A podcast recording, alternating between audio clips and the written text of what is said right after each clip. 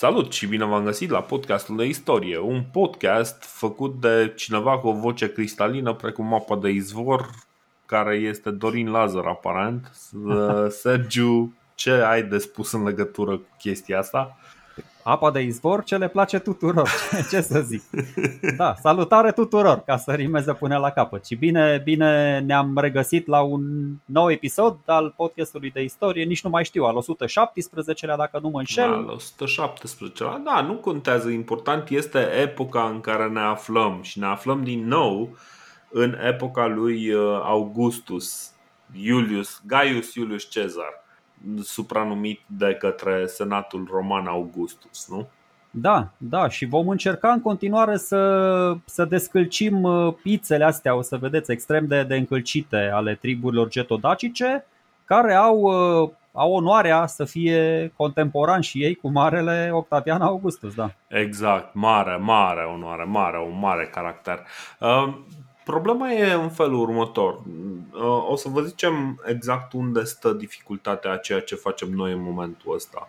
Uh, ne-am uitat prin mai multe istorii și nimeni nu reușește să pună cap la cap o poveste care să aibă logică legată de uh, ce se întâmplă cu dacii, geții dintre Burebista și Decebal. Și noi am zis și data trecută lucrul ăsta, încercăm să construim această, nu știu, această narațiune într-un fel în care nu prea am mai văzut-o făcută, adică și f- fără să încercăm să fabulăm și să facem niște legături uh, Uh, niște legături artificiale, gen, uh, ok, scrie cotizo într-o parte, scrie coson în altă parte și o să zicem sigur sunt ăia, pentru că uite cât de mult seamănă, uh, au încep ambele cu co, la fel și comozicus, poate că ăștia trei sunt de fapt unul singur.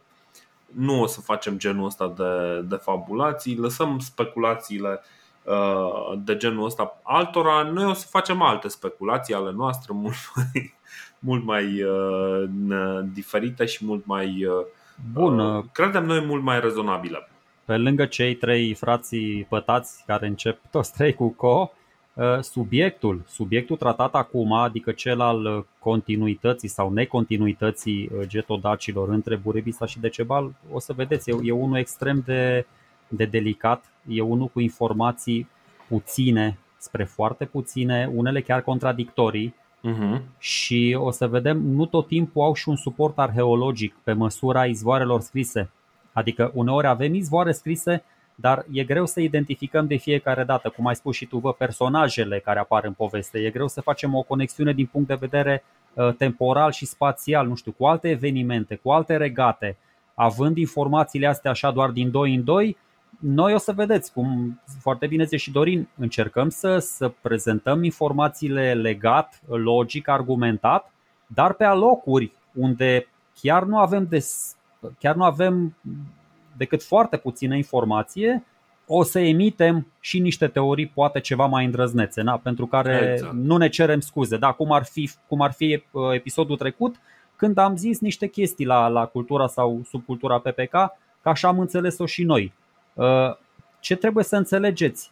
Uh, granițele astea, noi discutăm acum de popoarele astea care au fost nu doar pe teritoriul țării noastre, da? Uh-huh. Și prin jur. Granițele uh, nu mai coincid cu cele de acum 2000 de ani, este evident, dar o să vedeți, nici popoarele nu mai coincid, nici, obi- nici, nici obiceiurile, nici limba nu mai coincide. Doar doar teritoriul a rămas statornic până la urmă și vedem cine se mai perinda pe teritoriile astea de la stânga la dreapta, exact cum zici tu, între Burebista și Decebal. Uh-huh. Da, până acum noi ce am făcut? Am discutat un pic mai apăsat doar de centrul ăsta de putere, formațiunea politică aflată în, în jurul munților Orăștie. Da, aici știm. Exact. Bă, a venit după Burebista Deceneu, după Deceneu a venit Comosicus, a venit Corilus, cam știm ce s-a întâmplat acolo, pentru că vedem, nu e niciun semn de activitate războinică, dezvoltare economică, politică, militară, la la la. Dar uh-huh. o să vedem cât de faine sau cât de ce povești interesante, mi se par mult mai interesante astea despre getodacii din alte părți. Da. Uh, înainte însă, Sergiu mai are o surpriză pentru noi, în sfârșit o eroare întâlnită în episodul anterior. Da, de bine, mult îmi ești, doream ești, ești glumeț, ceva. ești glumeț. Da, nu, uh, e o, o chestie nesemnificativă. Am spus Pliniu cel bătrân în loc de Pliniu cel tânăr, ah. într-un context în care vorbeam da, de laudele aduse lui Traian. Da? E evident că acel panegiric a fost scris de Pliniu cel tânăr, nu de Pliniu cel bătrân. Deci nu e nicio problemă. Uh, din, din ce am ascultat eu, dacă uh, unii ascultători au fost mai atenți sau sunt mai atenți decât noi și mai observă, nu știu, anumite dubioșenii pe care le-am spus, repet chestia asta, nu ne supărăm câtuși de puțin să ni se atragă atenția, să ni se aducă la cunoștință, bă, ne mai trageți de mână, ne spuneți, uite, v-ați încurcat acolo sau teoria aia pe care ați spus-o voi este complet nerealistă. Și nu e nicio problemă, nouă ne plac dialogurile constructive, după cum știți. Exact, exact, exact. Uh, bun, acum o să încercăm să facem o oarecare, nu știu, uh, cronologie a celor mai importante informații pe care le avem. Poate că nu sunt toate, dar sunt uh, cele mai importante pe care am reușit să le uh, extragem noi și cred că uh, prima, deci evident, uh, o, să, uh, o să vorbim ce se întâmplă după, după Burebista. Și prima chestie pe care aș vrea să discutăm este fix uh, felul în care Marc Antoniu, dacă mai țineți povestea, acum hai să reamintim un pic povestea. După moartea lui uh, Iulius Cezar, Marc Antoniu preia practic averea și o preia în administrație și devine în, în curând va deveni chiar și un, un fel de persoană non grata pentru, pentru Senat Uh, și sunt, uh, sunt mai mulți uh, care încep să se bată pentru, până la urmă, ceea ce va deveni postul de princeps în, în Republică.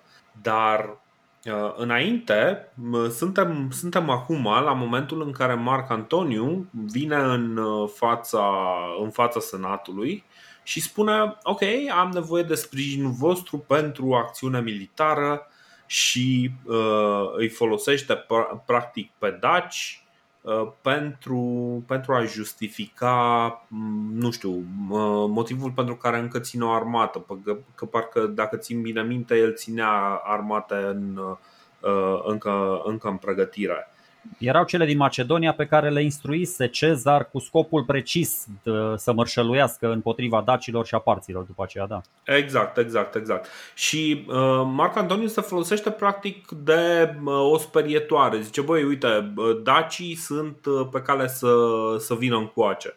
Uh, Florus este cel care ne povestește această, ne zice această poveste și uh, ne spune cum uh, Marc Antoniu vine în uh, fața Senatului și îi anunță că într-adevăr o să o să fie că este mare pericol să să facă diverse incursiuni dacii pentru că au aflat de moartea lui Iulius Cezar și uh, cel mai probabil uh, incursiunile respective vor veni în Macedonia.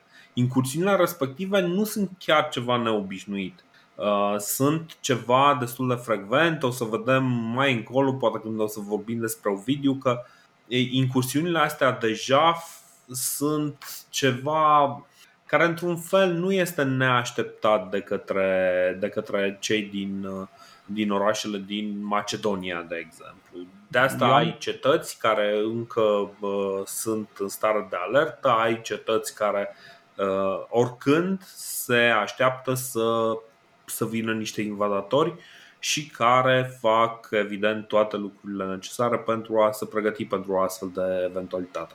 Eu am un citat foarte bun din, uh, din războaiele civile ale lui Apian. Uh-huh. Apian, care apropo este un uh, istoric foarte, foarte echilibrat, foarte calculat, didactic, chiar îmi place mult, mi se pare că e un pic underrated.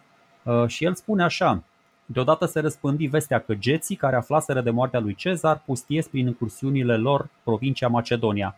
Antonius ceru atunci armata de la Senat pentru a-i pedepsi pe geți, susținând că ea a fost pregătită de Cezar în primul rând împotriva geților și în al doilea rând împotriva parților, uh-huh. dar că ținuturile parților sunt deocamdată liniștite Privind cu bănuială zvonul acesta, senatul trimis observator la fața locului. Cei trimiși s-au întors și au comunicat că nu văzuse răgeți în Macedonia, adăugând însă fie că era adevărat, fie că învățase astfel Antonius, că ar fi unele motive de teamă ca nu cumva geții să năpălească în Macedonia dacă armata merge în altă parte.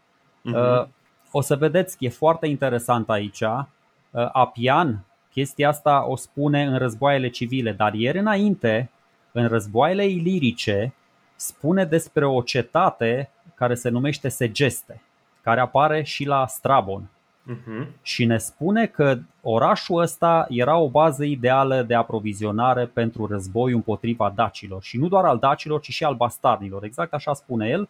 Uh, nu duce mai departe ideea, adică nu ne spune bă, cum se desfășoară pe fluviu, se duce de pe Sava, pe Dunăre și așa mai departe. Dar ideea este că în momentele alea nu doar Marcus Antonius, ci și Octavian, ci și Octavian se gândea să plănuia să invadeze Dacia. Uh-huh. Adică e chestia asta, am spus, apare și la Strabon, apare și la Pian. Strabon zice așa, uh, așezarea strategică a orașului Segestica, care este sisacul croat de astăzi, da, trece râul Saus Sava, uh, deci așezarea orașului este ideală pentru a porni de aici un război împotriva dacilor.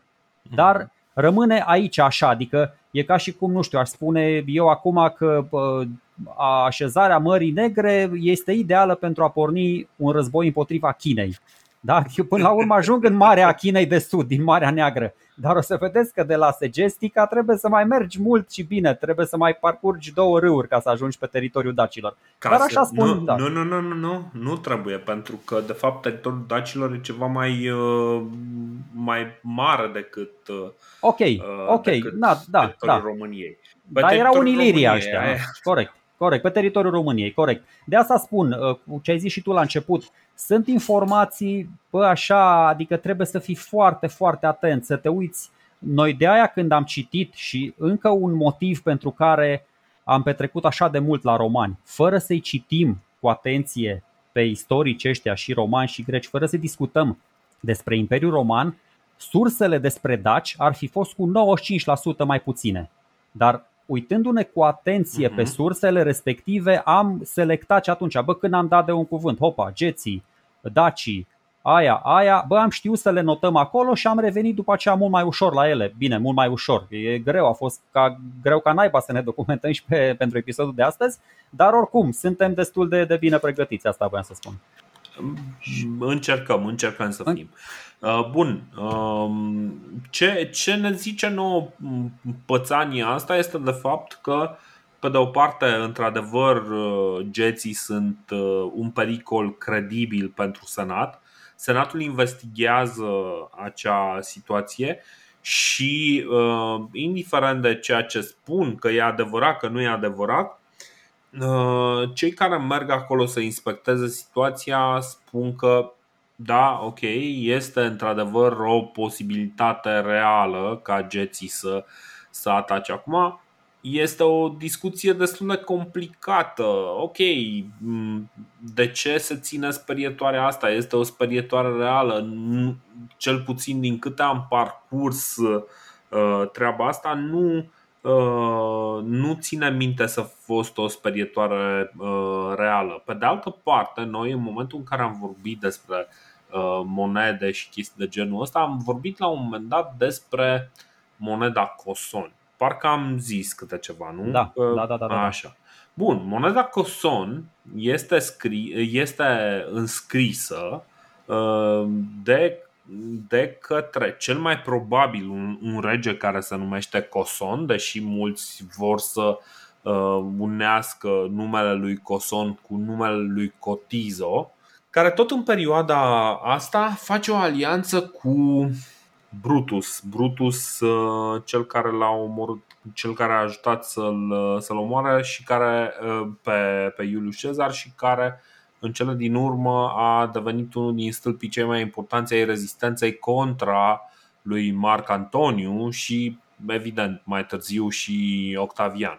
Bă, nu știu, dă-mi un pic mai multe informații pentru că aici cu Coson și cu Cotiso e treaba atât de încurcată încât, nu știu, orice aș spune, uh, mi se pare o teză mlăștinoasă rău de tot.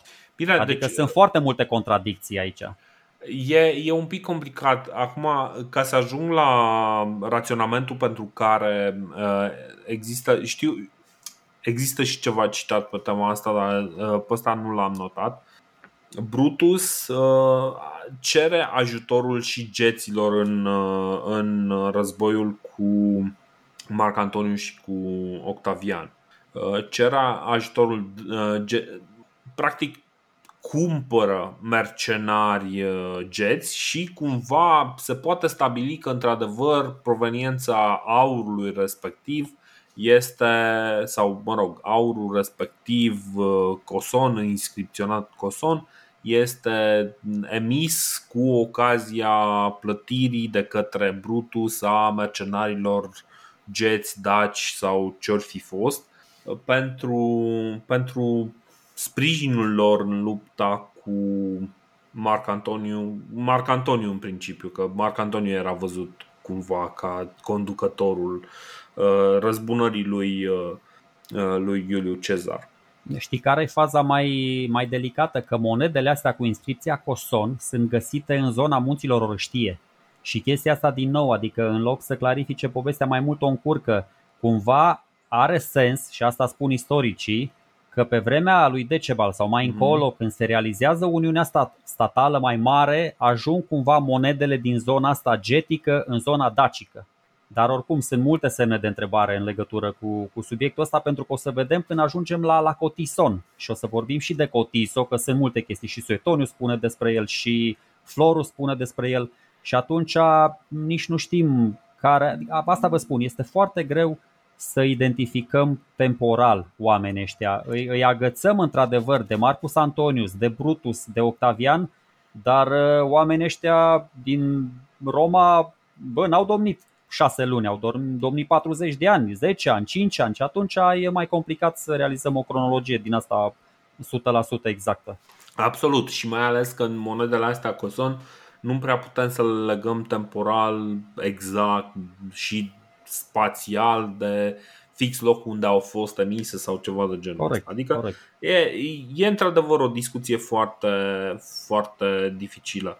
Ce se întâmplă cumva vrem să adunăm element cu element pentru a face o imagine, pentru a construi o imagine mai clară a ce înseamnă dacii sau, mă rog, geții Uh, în uh, această epocă. Foarte multă lume în perioada asta vorbește în special despre geți și dacă facem uh, cumva o extensie, se vorbește și despre daci, dar dacă se face o oarecare extensie și geții ar fi undeva în jurul Dobrogei, pe lângă, mai așa, mai în aval, în avalul Dunării, atunci uh, în, uh, în orăștie sunt ceea ce s-ar numi daci. Din punctul meu de vedere, daci este o denumire de familie, de triburi care în cele din urmă va absorbi și ceea ce se numesc geți. Da? Asta este părerea mea și cumva așa încerc eu să-mi, uh, să-mi construiesc gândirea uitându-mă la faptul că nici istoricii romani, nici istoricii uh, din acea epocă nu, sau mă rog, oamenii care vorbesc despre daci, geți în acea epocă nu sunt foarte preciși. Uneori vorbesc de o sumedenie de triburi care toate cumva sunt în aceeași, prinse sub aceeași umbrelă. Um, Dorine, interpretarea ta este cea mai bună, crede-mă pentru că și moldovenii, muntenii, crișănenii, maramureșenii, transilvanenii, da, mai multe triburi au ajuns până la urmă români cu toții. Da. Așa și triburile astea mai multe individualizate, neindividualizate au ajuns până la urmă da, să uh, se identifice din această denumire daci, dacogeți, cum vreți să le spuneți. Și nu e valabilă chestia asta în viziunea romanilor doar pentru daci. Este perfect valabilă și pentru germani.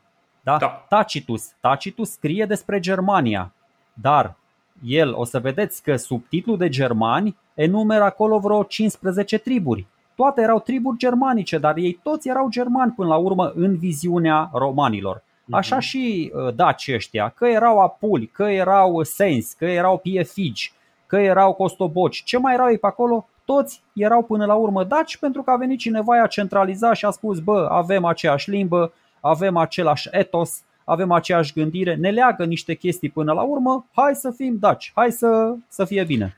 Da, exact. E, și e foarte greu uh, de stabilit dacă este un endonim sau un exonim. Știi? Adică dacă romanii le-au dat numele ăsta sau dacă ăsta este numele pe care l-au folosit ei înșiși în momentul în care vorbeau despre ei înșiși, ceea ce nu știu, e foarte, foarte complicat de determinat. Sau dacă nu cumva este un uh, nume importat, și asta e o teorie, un nume importat din uh, tradiția greacă. Iarăși o posibilitate.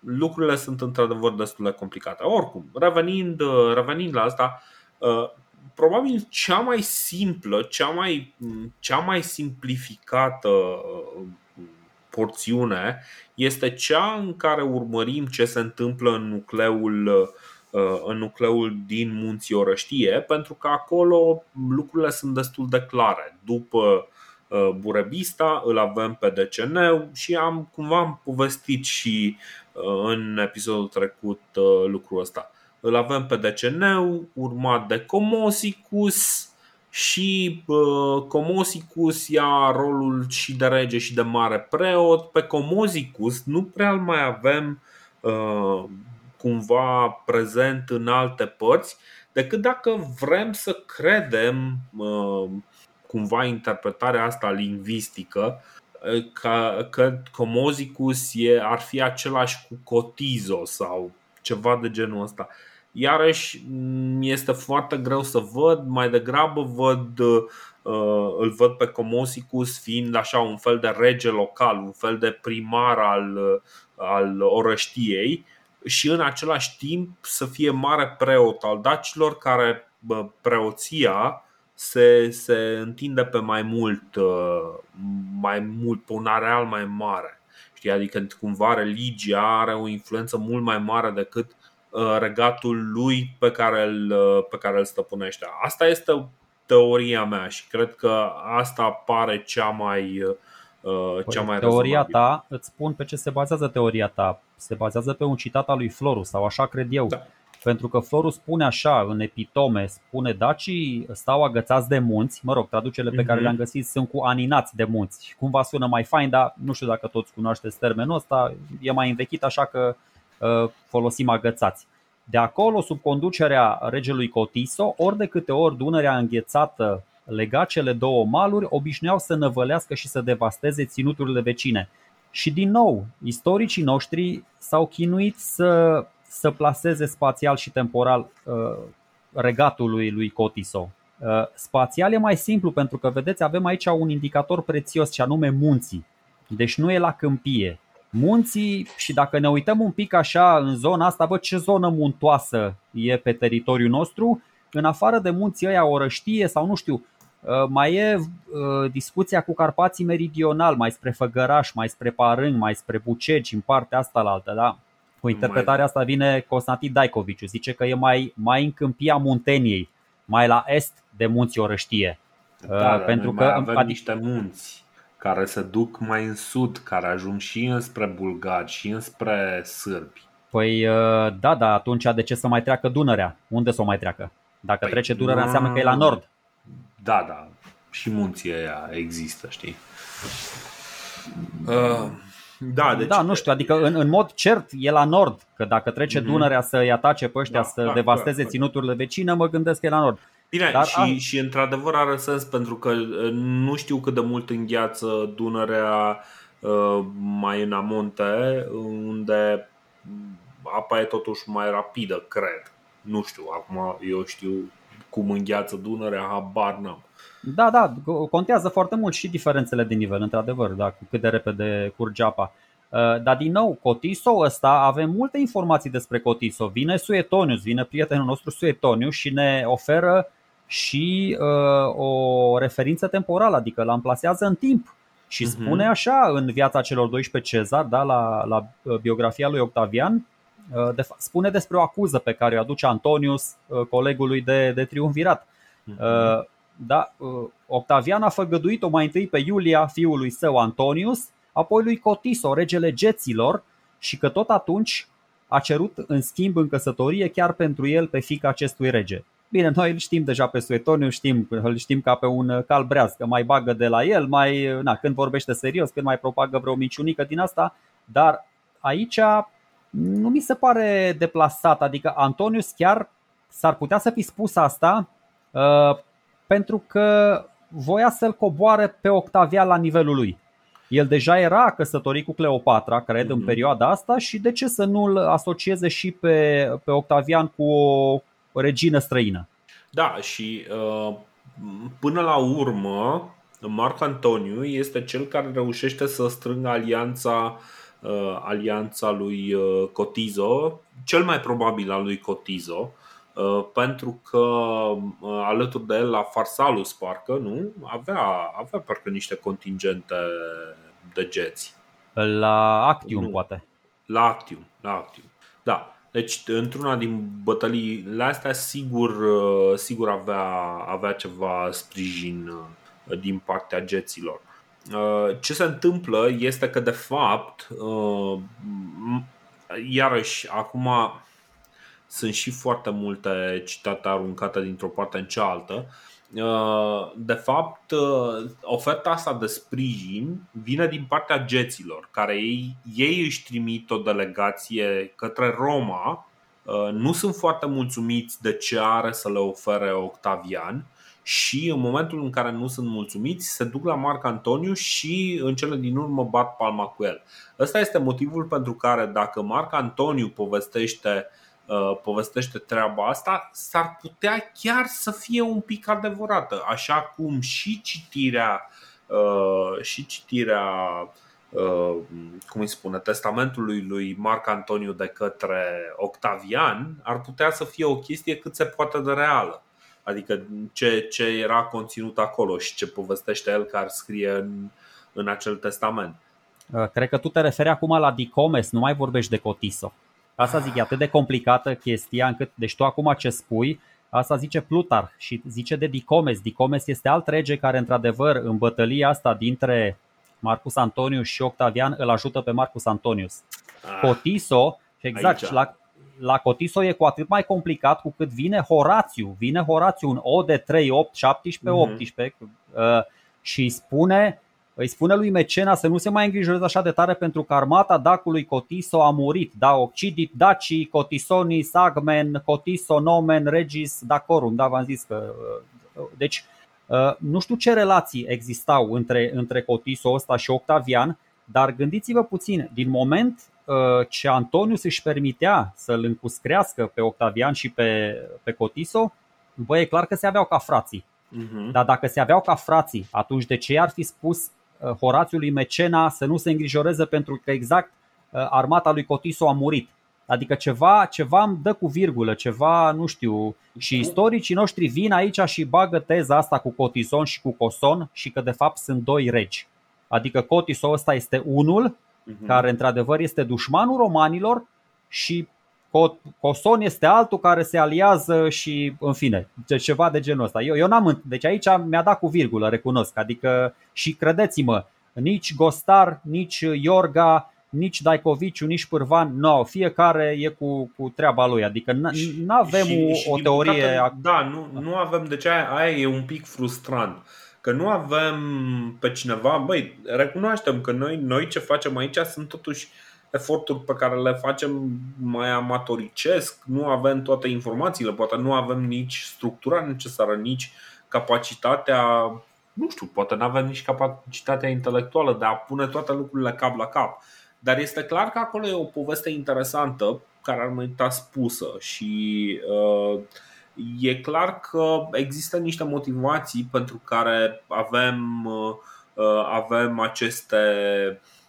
practic prezența acestor geți, pentru că fiecare, fiecare nume, fiecare uh, numire are, are o proprie logică internă. Uh, și ne este foarte greu pentru că nu tot timpul putem să avem încredere în sursele antice pentru că um, odată pentru că au fost transcrise și nu știi niciodată dacă un nume pomenit o singură dată a fost transcris corect sau nu. Și în al doilea rând, pentru că nu știm cât de bine cunoșteau uh, fix detaliile astea. Adică, până la urmă, sunt totuși niște detalii secundare. Păi hai să-ți dau un exemplu, un exemplu de cum se contrazic ăștia. Apropo de Dicomes, de regele uh-huh. pe care le-ai băgat în discuție, Plutarh îl amintește, îl amintește în viața lui Marcus Antonius, zice da de un rege G Dicomes, dar nu ne dă nicio informație în plus. Uh-huh. Și uh, vine Vasile Pârvan, zice bă, regatul lui Dicomes e în câmpia română. Ok, Vine Nicolae Iorga, zice, bă, n-avem cum să știm localizarea lui Dicomes, e foarte așa, nu m-aș hazarda, nu dau niciun verdict. Exact. Ok, zic, bă, o fi în Dobrogea, o fi la nord de Dunăre, la sud de Dunăre, zicea și la sud de Dunăre, de ce nu? Deci omul da. nu zice nimic. Uh, ok, hai să zicem că am o slăbiciune pentru Nicolae Iorga, merg pe mâna lui. Vine Nicolae Gostar, care e un arheolog, un istoric din ăsta român din perioada comunistă și emite uh, următoarea ipoteză, care de data asta e bazată și pe uh, o chestie, pe un background uh, arheologic. Spune că regatul lui Dicomes este în Moldova și că s-au descoperit mai mulți uh, denari emiși de Marcus Antonius și apar ale acolo pe teritoriul Moldovei, da?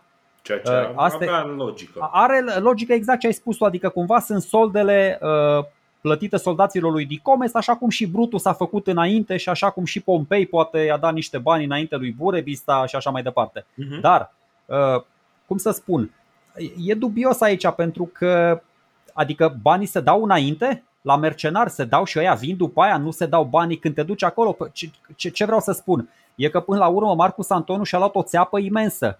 Adică ăștia, mă gândesc că erau luptători de uscat.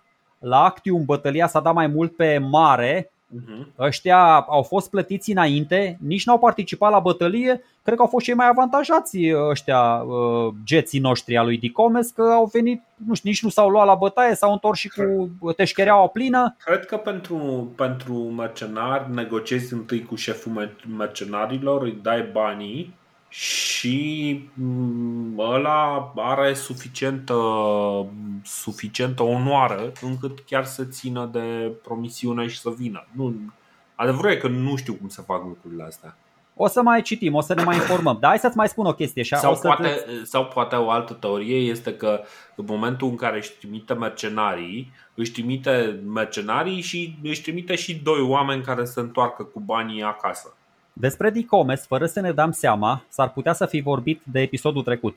Pentru că vine Cassius Dio, ai dat episodul trecut un, un citat din ăsta, spunând că după bătălia de la Actium, pe lângă multitudinea de animale ucise în arenă, da, rinoceri, mm-hmm. hipopotami, ai spus tu, și de suebi, da. exact, și de daci, și de mei și nu știu ce. Mm-hmm. Și de fapt, acești daci au fost trimiși, da, ambasador la Octavian, au văzut că nu obțin nimic în urma negocierilor. S-ar putea ca de fapt ăștia să fie dacii, uh, lui Dicomes, care au încercat mai întâi să negocieze cu Octavian și după aceea s-au dus să lupte pentru, pentru Marcus Antonius. Dar dacă îl citim pe Cassius Dio, aici înseamnă că au luptat de partea lui Marcus Antonius, au fost și capturați și după aceea vor fi puși să lupte în arenă împotriva suebilor, pentru că asta spune Cassius mm-hmm. Dio. Și s-ar putea să fie, e foarte probabil să fie, să știi că bat.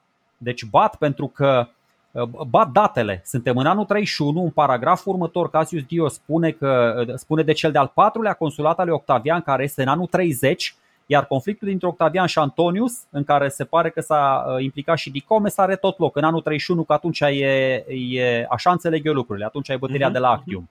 Da. Deci, vă, deci trebuie să citim, să stai cu ochii în patru, să citești 3-4 surse, să încerci să faci niște legături din astea mintale destul de puternice și logice și de-abia după aia să zici, bă, uite, așa cred că s-a întâmplat. Și vă mai spun încă o chestie. Nimeni nu este posesorul adevărului absolut când vine vorba de daci. Pot să se bată toți cu pumni în piept. Eu vă spun, nu e nici măcar, dacă e, înseamnă că ăla e nebun. Dacă el pretinde că știe exact ce s-a întâmplat în perioada asta bă, noi măcar suntem modești și recunoaștem. Nu știm, frate, dar o vă oferim cât mai multe uh, posibilități, cât mai multe ancore să înțelegeți, cât mai multe, nu știu, variante, scenarii să înțelegeți uh, perioada aia. Dar să spunem mhm. așa că, băi, fix asta s-a întâmplat, e o nebunie curată, nimeni nu știe 100%. Dacă uh, Iorga, Pârvan, Daicoviciu, toți ăștia care sunt niște eminențe cenușii teoretic, nici ei nu știu, bă, cum să pretindem noi că știm mai bine? Absolut, absolut. Și na, e o, o, o să păstrăm o oarecare modestie, dar o să încercăm totuși să, să clarificăm cât, cât, reușim, cât reușim de mult. Mă întreb dacă nu cumva Cotizo ar fi trebuit să trimită o altă armată în timp ce, da, nu știu, deci iarăși stau acum pe, stăteam în minte cu citatul ăla al lui Horațiu și nu știu, nu știu cum să-l interpretez sau de unde să-l iau. Exact, asta spun, că a, nici nu știi unde a atacat Cotiso, dacă s-a dus pentru că, na, dacă ăștia s-au dus la Actium, s-au dus în Macedonia. Poate, uh-huh. adică geții ăștia lui Dicomes. Poate Cotiso avea treabă cu Segeste, poate avea treabă cu în Iliria, în Dalmatia, habar n-am. Poate avea treabă în Dobrogea, adică teatrul de luptă e destul de mare, Dunărea e întinsă, are o mie și ceva de kilometri numai pe teritoriul nostru, adică de, na. Și atunci nu știu, e complicat.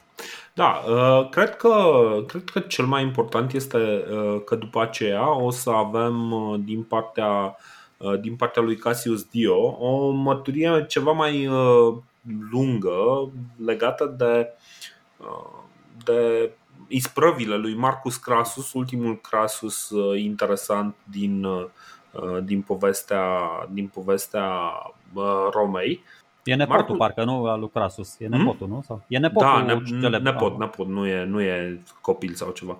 Okay. Că uh, fiul a murit și el în, uh, alături de taică dacă ți bine minte. Da, da, da, da. da. Bun, uh, Marcus Licinius Crasus, foarte junior băiatul ăsta, este trimis în Macedonia și în Grecia pentru a mm, pune, pune un pic în ordine zona respectivă și pentru a înceta conflictele cu, cu triburile barbare de la nord care, care tot invadau. Problema majoră este cel mai probabil că, uh, nu știu, rămân uh, în, uh, în vidul de putere creat în urma lui în, în urma conflictului dintre Marc Antoniu și Octavian, în vidul respectiv, dacii sau, mă rog, triburile din zonă puse pe prăduială une, unele din ele vor să profite de această situație. Cea mai mare problemă sunt, uh, sunt la început bastarnii care ni se spune, ne spune uh, Cassius Dio că au migrat în Tracia peste tribali.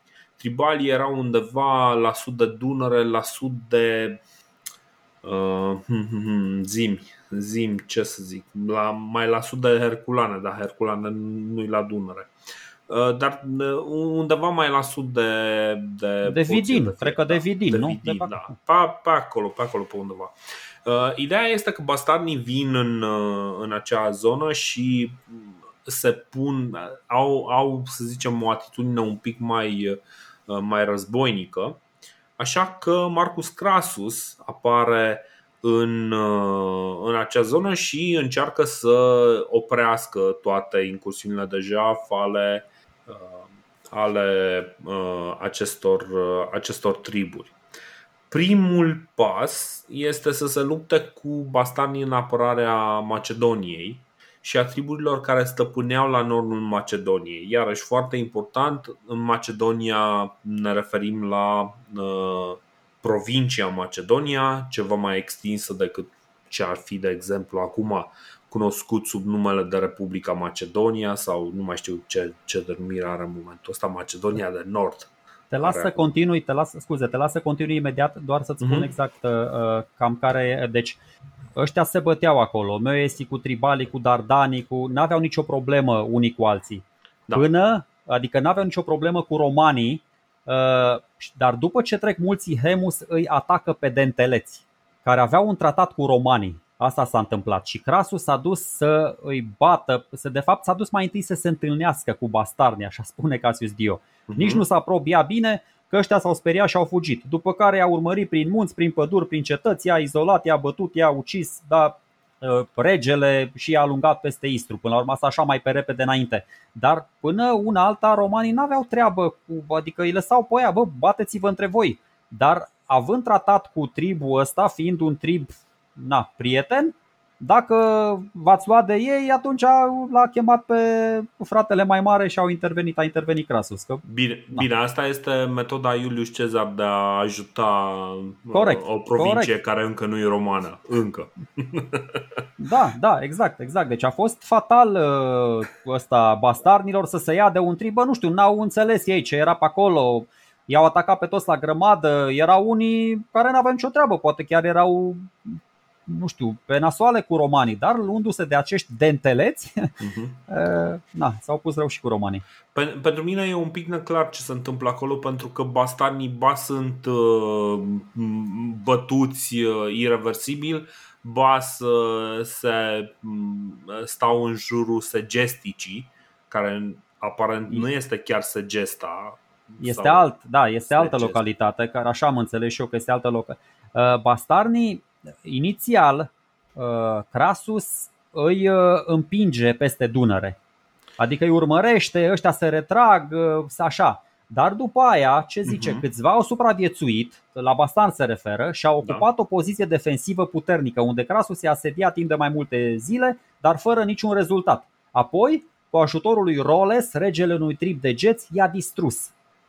Deci, vedeți, vine cineva care să-i, uh, să-i ajute și după aceea o să vedeți foarte faină povestea asta, uh, se, ajung, se ajunge la niște lucruri foarte surprinzătoare. Bine, a, cu Bastani, um, Deldo parcă este rege Bastan, nu? Deci, da, uh, da. prima oară el încearcă să rezolve acest conflict folosindu-se, de, de fapt, Uh, mergând pe o luptă 1 la 1 care să decidă, zice, ok, conducătorul oștilor romane cu conducătorul, uh, conducătorul uh, cum îi spune, oștilor bastarne, câștigătorul este câștigător și ceilalți renunță la orice pretenții legate de, de orice conflict aveau ei acolo.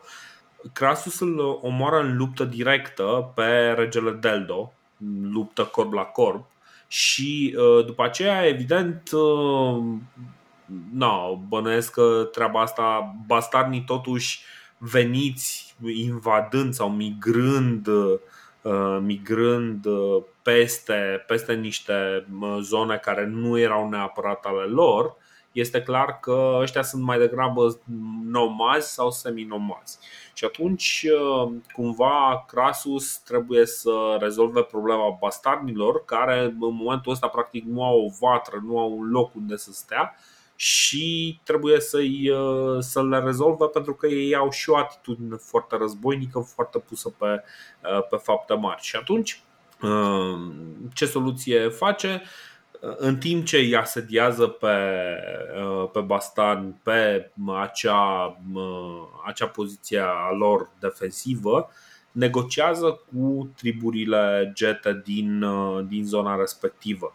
Și aici iese în evidență acest Roles, pe care o să-l mai vedeți numit în alte părți și Oroles, dintr-un motiv care îmi scapă. Nu înțeleg, pentru că peste tot unde apare. Păi nu apare. La Diocasius apare doar Roles, chiar cu H aici. Cu... Da, da, da. Deci. Uh, da, în fine, o să-l vedeți scris și ca fiind Roles, deci cu un O în față.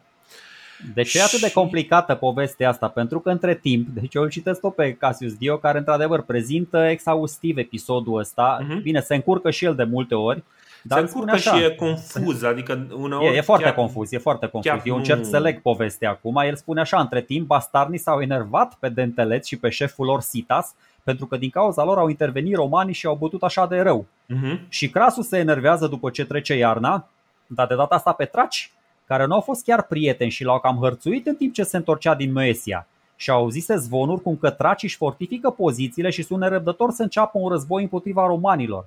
Și adică după aia îi bate pe o Adică fix cei pe care încerca să se ajute. Da, dar uh, vorbește de traci uh, ăsta uh, Diocasius și după aceea uh, spune că se bate, îi bate pe medi, pe serdi și prizonierilor de război, nu știu, le taie mâinile și le ocupă teritoriile, cu excepția regiunilor uh, locuite de odrizi. Pe aceștia i-a iertat, deoarece îl venerau pe zeul Dionysius și o parte dintre ei au venit la el fără intenții războinice și pentru asta le-a și oferit pământuri uh, unde să-l venereze pe zeul lor comun, pământuri care erau uh, uh, ocupate de besi alt tip de, alt trip de, de traci, de daci. Povestea asta e foarte simpatică. Deci, ce, ce face de fapt Crasus este să pornească într-o expediție, cam, cam așa cum pornise Iuliu Cezar în Galia, cam așa a pornit și Crasus. Crasus nefiind însă în poziția de a scrie, nu știu, muzica sau cine știe ce altceva. De bello, de bello musică. De, de bello musicum, da.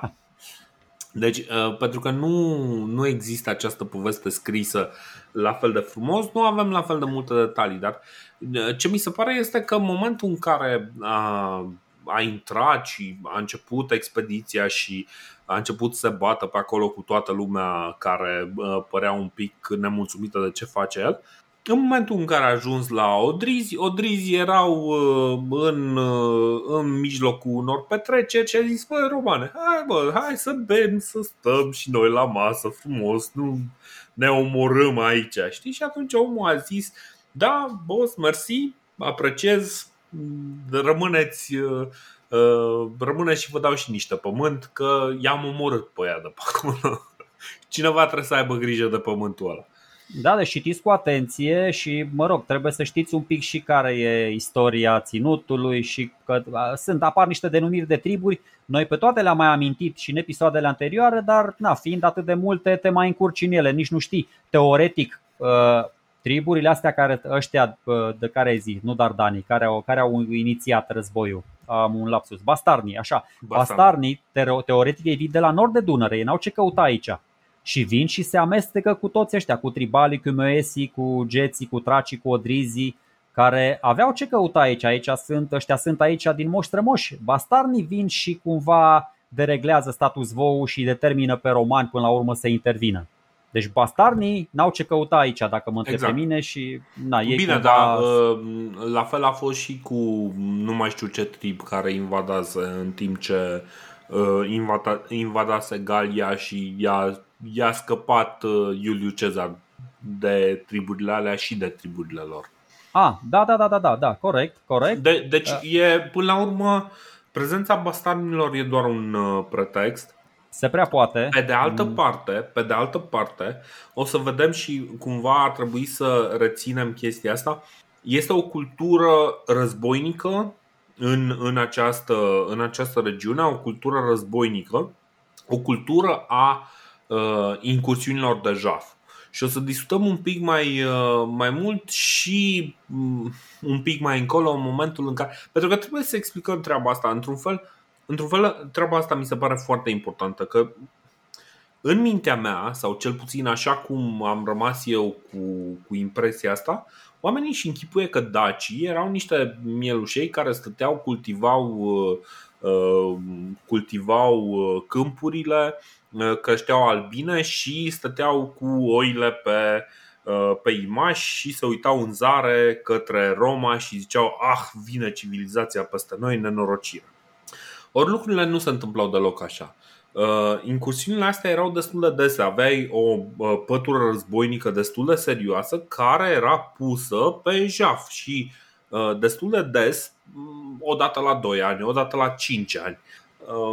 Porneau într-un grup mai mare și jefuiau fiecare oraș pe care îl întâlneau până când se, se încărcau suficient de tare încât să se întoarcă și să profită de pe urma lucrurilor pe care au reușit să le, să le jefuiască. E, e foarte bine pusă problema, Dorine. Bă, o, o să merg mai departe și o să spun, e uh-huh. și o mhm. concluzie până la urma asta.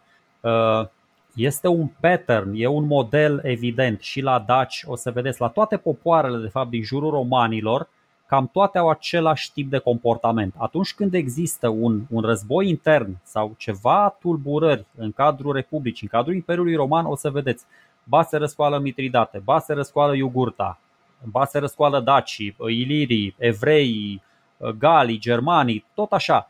Uh, noi vorbim acum despre anii ăștia de după moartea lui, uh, lui Cezar, da? când în Republica Romană au fost, au fost super crunți, adică super complicați, multe războaie civile cu liberatori, cu Sextus Pompeius, cu Marcus Antonius, toate problemele astea și de-abia în anul ăsta 30-29 lucrurile începuseră să se liniștească puțin.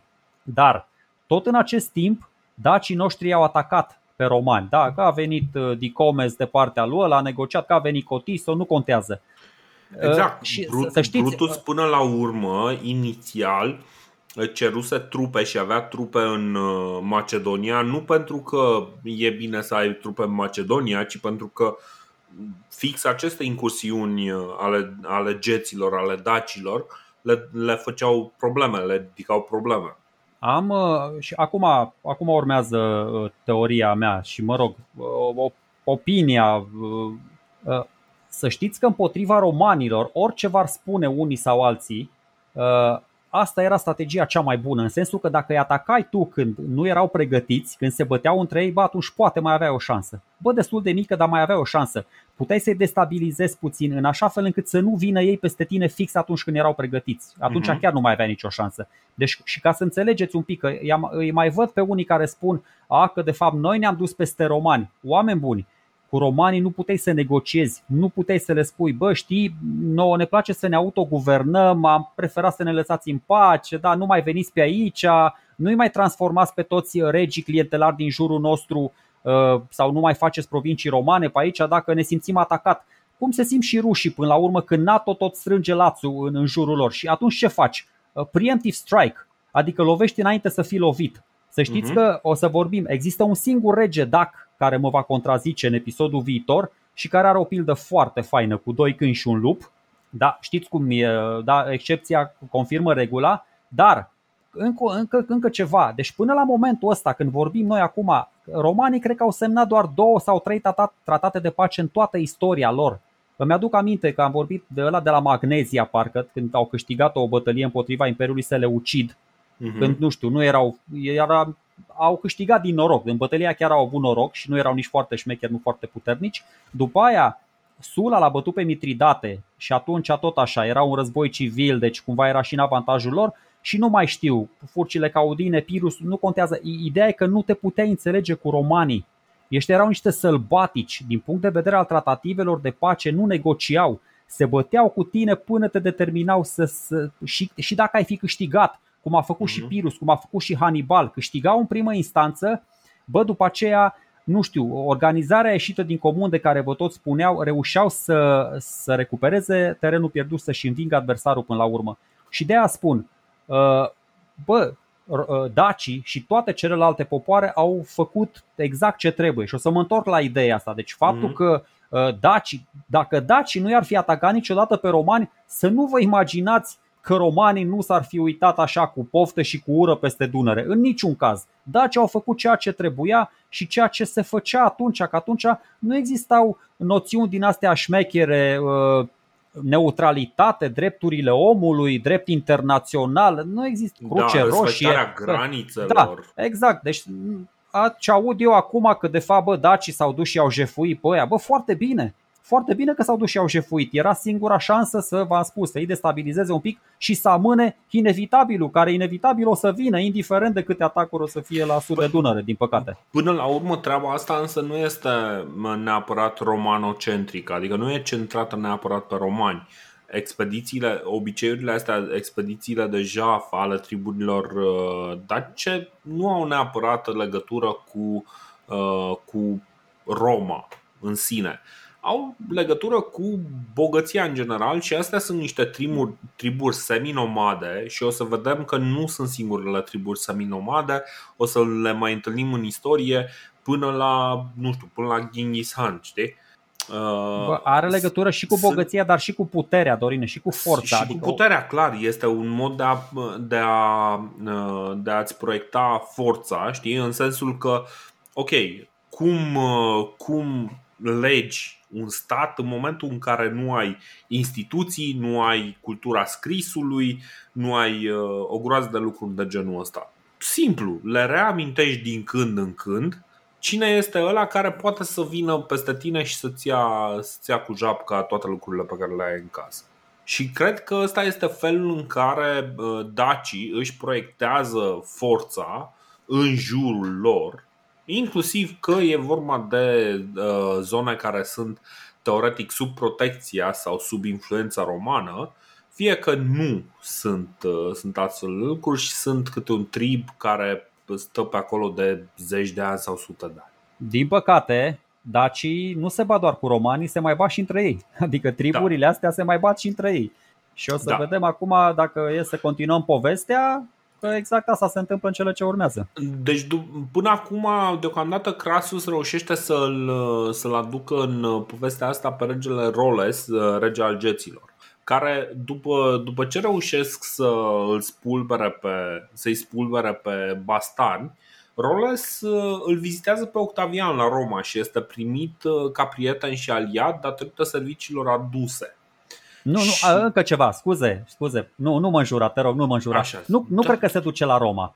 Se duce la Corint, pentru că atunci da, da, cred că Octavian era, asta e părerea mea, Octavian era Posibil. în Grecia, atunci se întorsese sau încă nu ajunsese în Egipt, dar cred că era în Grecia, nu s-a dus până la Roma. Cred Așa că cred era eu. încă în campanie, da, asta da, n-am cred verificat. că era la Corint, cred că era la, la Corint, nu era la Roma. E, am spus, în, no, no, no în, în, în orice caz știm că îl vizitează pe Octavian, am, presupus, am presupus eu greșit că la Roma, și e primit ca prieten și aliat. Asta, asta este ceea ce insistă insistă Cassius Dio să, Uh, să ne spună. Asta ce înseamnă? Înseamnă că, într-un fel, așa cum am mai văzut povestea asta derulându-se și în, uh, și în alte locuri, uh, practic cel mai puternic om din Roma își dă binecuvântarea pentru individul care conduce acea, acea zonă. Am mai văzut o situație similară în momentul în care se vorbea despre stăpânirea Armeniei și felul în care au apărut uh, diverse conflicte, tocmai pentru că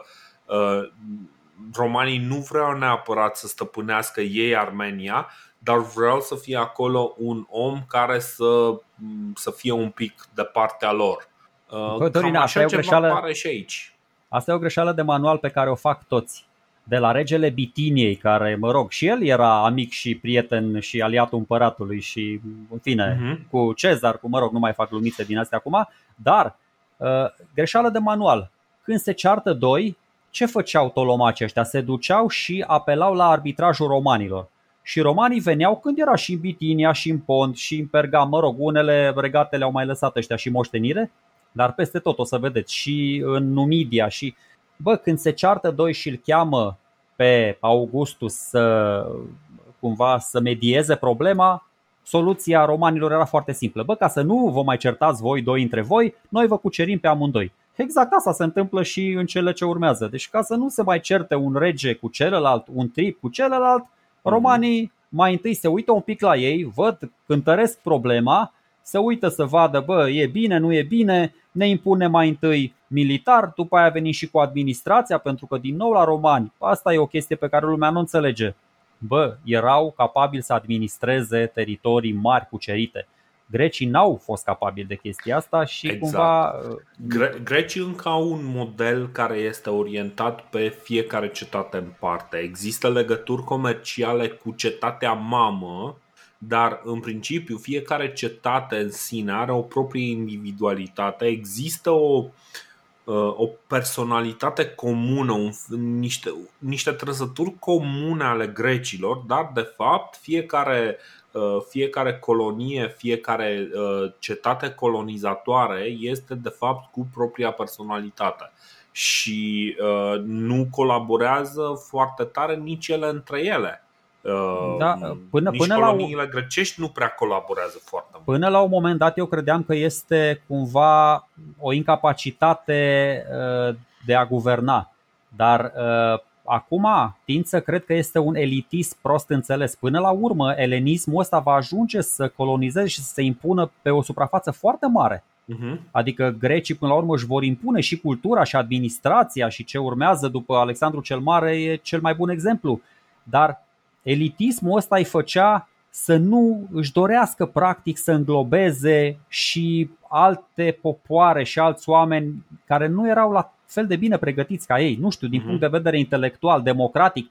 De aia uh, democrația ateniană este la o scară mult, mult mai mică decât Republica și Imperiul Roman. Da, pentru că până la urmă ceea ce uh, fac romanii și poate poate putem să o considerăm o invenție, deși nu cred. Cred că, de fapt, primul imperiu care a funcționat în felul ăsta, pe baza unor instituții, pe baza unor, unor concepții și concepte superioare, este pregatul perșilor și Persia în general este sub orice formă, să le ucizi, uh, toate, to- toate variantele astea ajung în cele din urmă să, să fie un, un stat care rivalizează cu cel, uh, cu cel roman la, da. la un Te nivel care nu prea mai este nu? replicat în jurul lor, în afară de, de, de astea două regiuni majore nu prea ai. Germanii nu reușesc să facă chestia asta, galii nu reușesc să facă chestia asta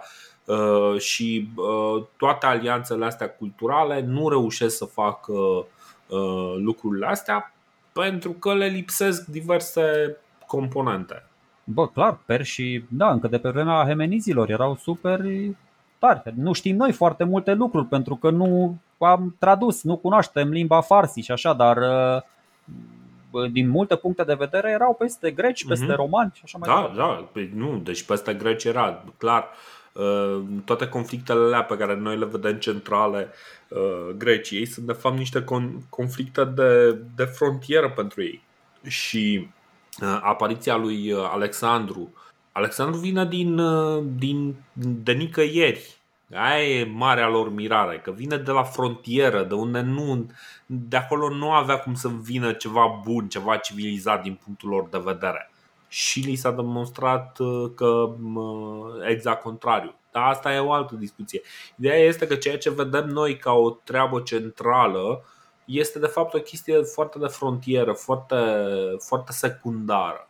Dar asta este, dacă îi avem pe, pe greci care au cultura scrisului, cultură pe care o, o iau, o copiază și romanii și o duc mai departe și până la urmă păstrându-și reverența față de, față de cultura greacă, pe care mie mi se pare că romanii sunt cei mai, cei mai mari greci că ei sunt da. de fapt cei care. Cei mai mari promotori ai culturii grecești, corect? Exact, exact, exact. Deci, fără, fără motorul de promovare al, al Romei, cultura grecească nu știu dacă ar fi rămas uh, ceea ce, ceea ce a rămas. Uh, nu da. ar fi avut statutul ăla legendar pe care îl are acum. Cu foarte puține excepții, cu foarte puține excepții, toți mari oameni de stat romani recunosc supremația uh, culturii grecești. Mm-hmm. În afară de Marius și nu știu, vreo 2-3, bă, toți mm, da, se duceau, cred, Cicero, Cicero era foarte, nu, Cicero, păi da, Cicero era, Cezar se ducea, aveau Cato, Cato era foarte nervos pe, pe greci aveau toți profesori greci, uh, știau filozofii, curentele filozofice, că romanii cu ce curent filozofic au venit, n-au venit cu nimic, au luat tot de la greci. Dar să revenim un pic, să revenim în zilele noastre și în timp ce Crasus era încă angajat în campania militară, Roles, care ajunsese într-un conflict cu Dapix, un alt rege al triburilor gete, îi cere ajutorul comandantului roman. Exact ce spuneam. Bă, uh-huh. nu cere ajutorul romanilor, greșeală de manual. Crasus merge să-l ajute și în bătălia care a urmat, da, aici spune foarte fain, mă rog, se încurcă el, dar îi împinge în spate pe călăreții lui Dapix în așa fel încât terifiați caii se năpustesc peste propria pedestrime și bătălia se transformă într-un măcel. Un fel de mhm. tapsus așa, uh, cu puține trupe rămase, Dapix se retrage într-o cetate, iar Crasus începe să-i asedieze. Uh, interesant aici, deși nu prea, în fine, în timpul asediului cineva îl salută pe Crasus în grecește, obține o întâlnire cu el și se angajează să-i trădeze pe geți și să se deschidă porțile cetății. Aici două chestii nu le înțeleg. Bă, chiar nimeni în afară de tipul ăla nu cunoștea limba greacă din, uh, dintre geții lui Tapix? Mă îndoiesc, mă, mă gândesc că ce vrea să spun acolo este că reușește să comunice cu oamenii lui, uh, lui Crasus pentru că Bun, îți dai seama cum? că nu a vorbit direct cu Crasus. Păi știu, știu, dar chiar așa oricine poate să iasă din cetate și sau vorbește peste păi ziduri. Nu, o fi vorbit, ține minte de la asediul ăla. Păi asta zic. Știe, știe. Ține minte de la asediul ăla lui Quintus Cicero, bă, ce greu era cu o săgeată trimisă în palisadă, se uita, era complicat, mai ales când era un asediu. Exact. În, în, în orice caz, până la urmă, deznodământul e destul de simplu. Dapix este omorât, iar fratele lui este luat captiv de Crasus. Culmea însă, după, după ce îl ia captiv pe fratele lui Dapix, îl și eliberează. Probabil că simpla legătură de rudenie nu îl face un, să fie un pericol pentru, pentru romani sau poate simplu fapt că a fost captiv și datorează viața lui Crasus uh, nu îl, îl practic îl elimină ca, ca un eventual pericol. Uh, în momentul ăsta mie mi se pare că Crasus ce face încearcă să-și facă o rețea de clienți uh, între, între regii bazilei locali. Le-aș zice bazilei, nu le-aș zice regi, pentru că Da, da, mie da, mi se da. pare că bă, termenul de rege este un pic impropriu sau cumva N-au e- magnitudinea unor regi, nu au categoric. categoric. magnitudinea unor regi. Mi se pare mai degrabă că sunt niște, niște un fel de primari.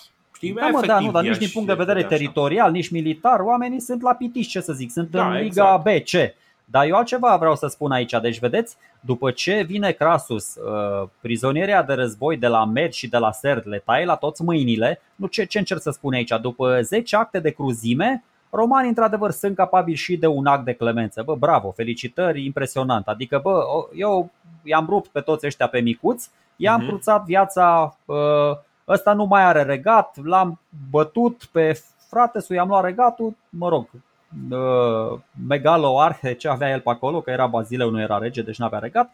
Și fratele lui poate să se plimbe liber pe, nu știu, sub, pe sub cerul liber. Deci nu i-a făcut un mare serviciu. Ok, foarte frumos, dar Nu Plus- prea mai plus, are peste ce con- să conducă. Con- Păi nu, care e continuarea? Ok, îl eliberează pe fratele lui Dapix. Uh, În continuare, după ce termină campania asta împotriva lui, Crasus își conduse trupele spre peștera Ciris sau Chi- Cheiris, da? Chiris, Chei- Chiris. Cheiris, da? Uh, Așa, pentru că geții din zonă s-au refugiat în această peșteră, da? Fără, cu tot cu turmele lor și cu obiectele mai de preț. A, Uh, a, aici, aici pot, să, pot să citesc și eu, zice că din cauza numărului mare de localnici, uh, foarte mare și pregăt, uh, deci faptul că peștera în care se, uh, se adăpostesc este foarte mare și tradiția zice despre acea peșteră că titanii s-au refugiat acolo după ce au fost înfrânți de zei, uh, Crasus uh, folosește o metodă destul de, destul de dură pentru a uh, rezolva acel conflict și anume caută toate intrările în acea peșteră și le blochează, le, le închide, le zidește și practic ea ajung să moară de foame în, uh, în acea peșteră.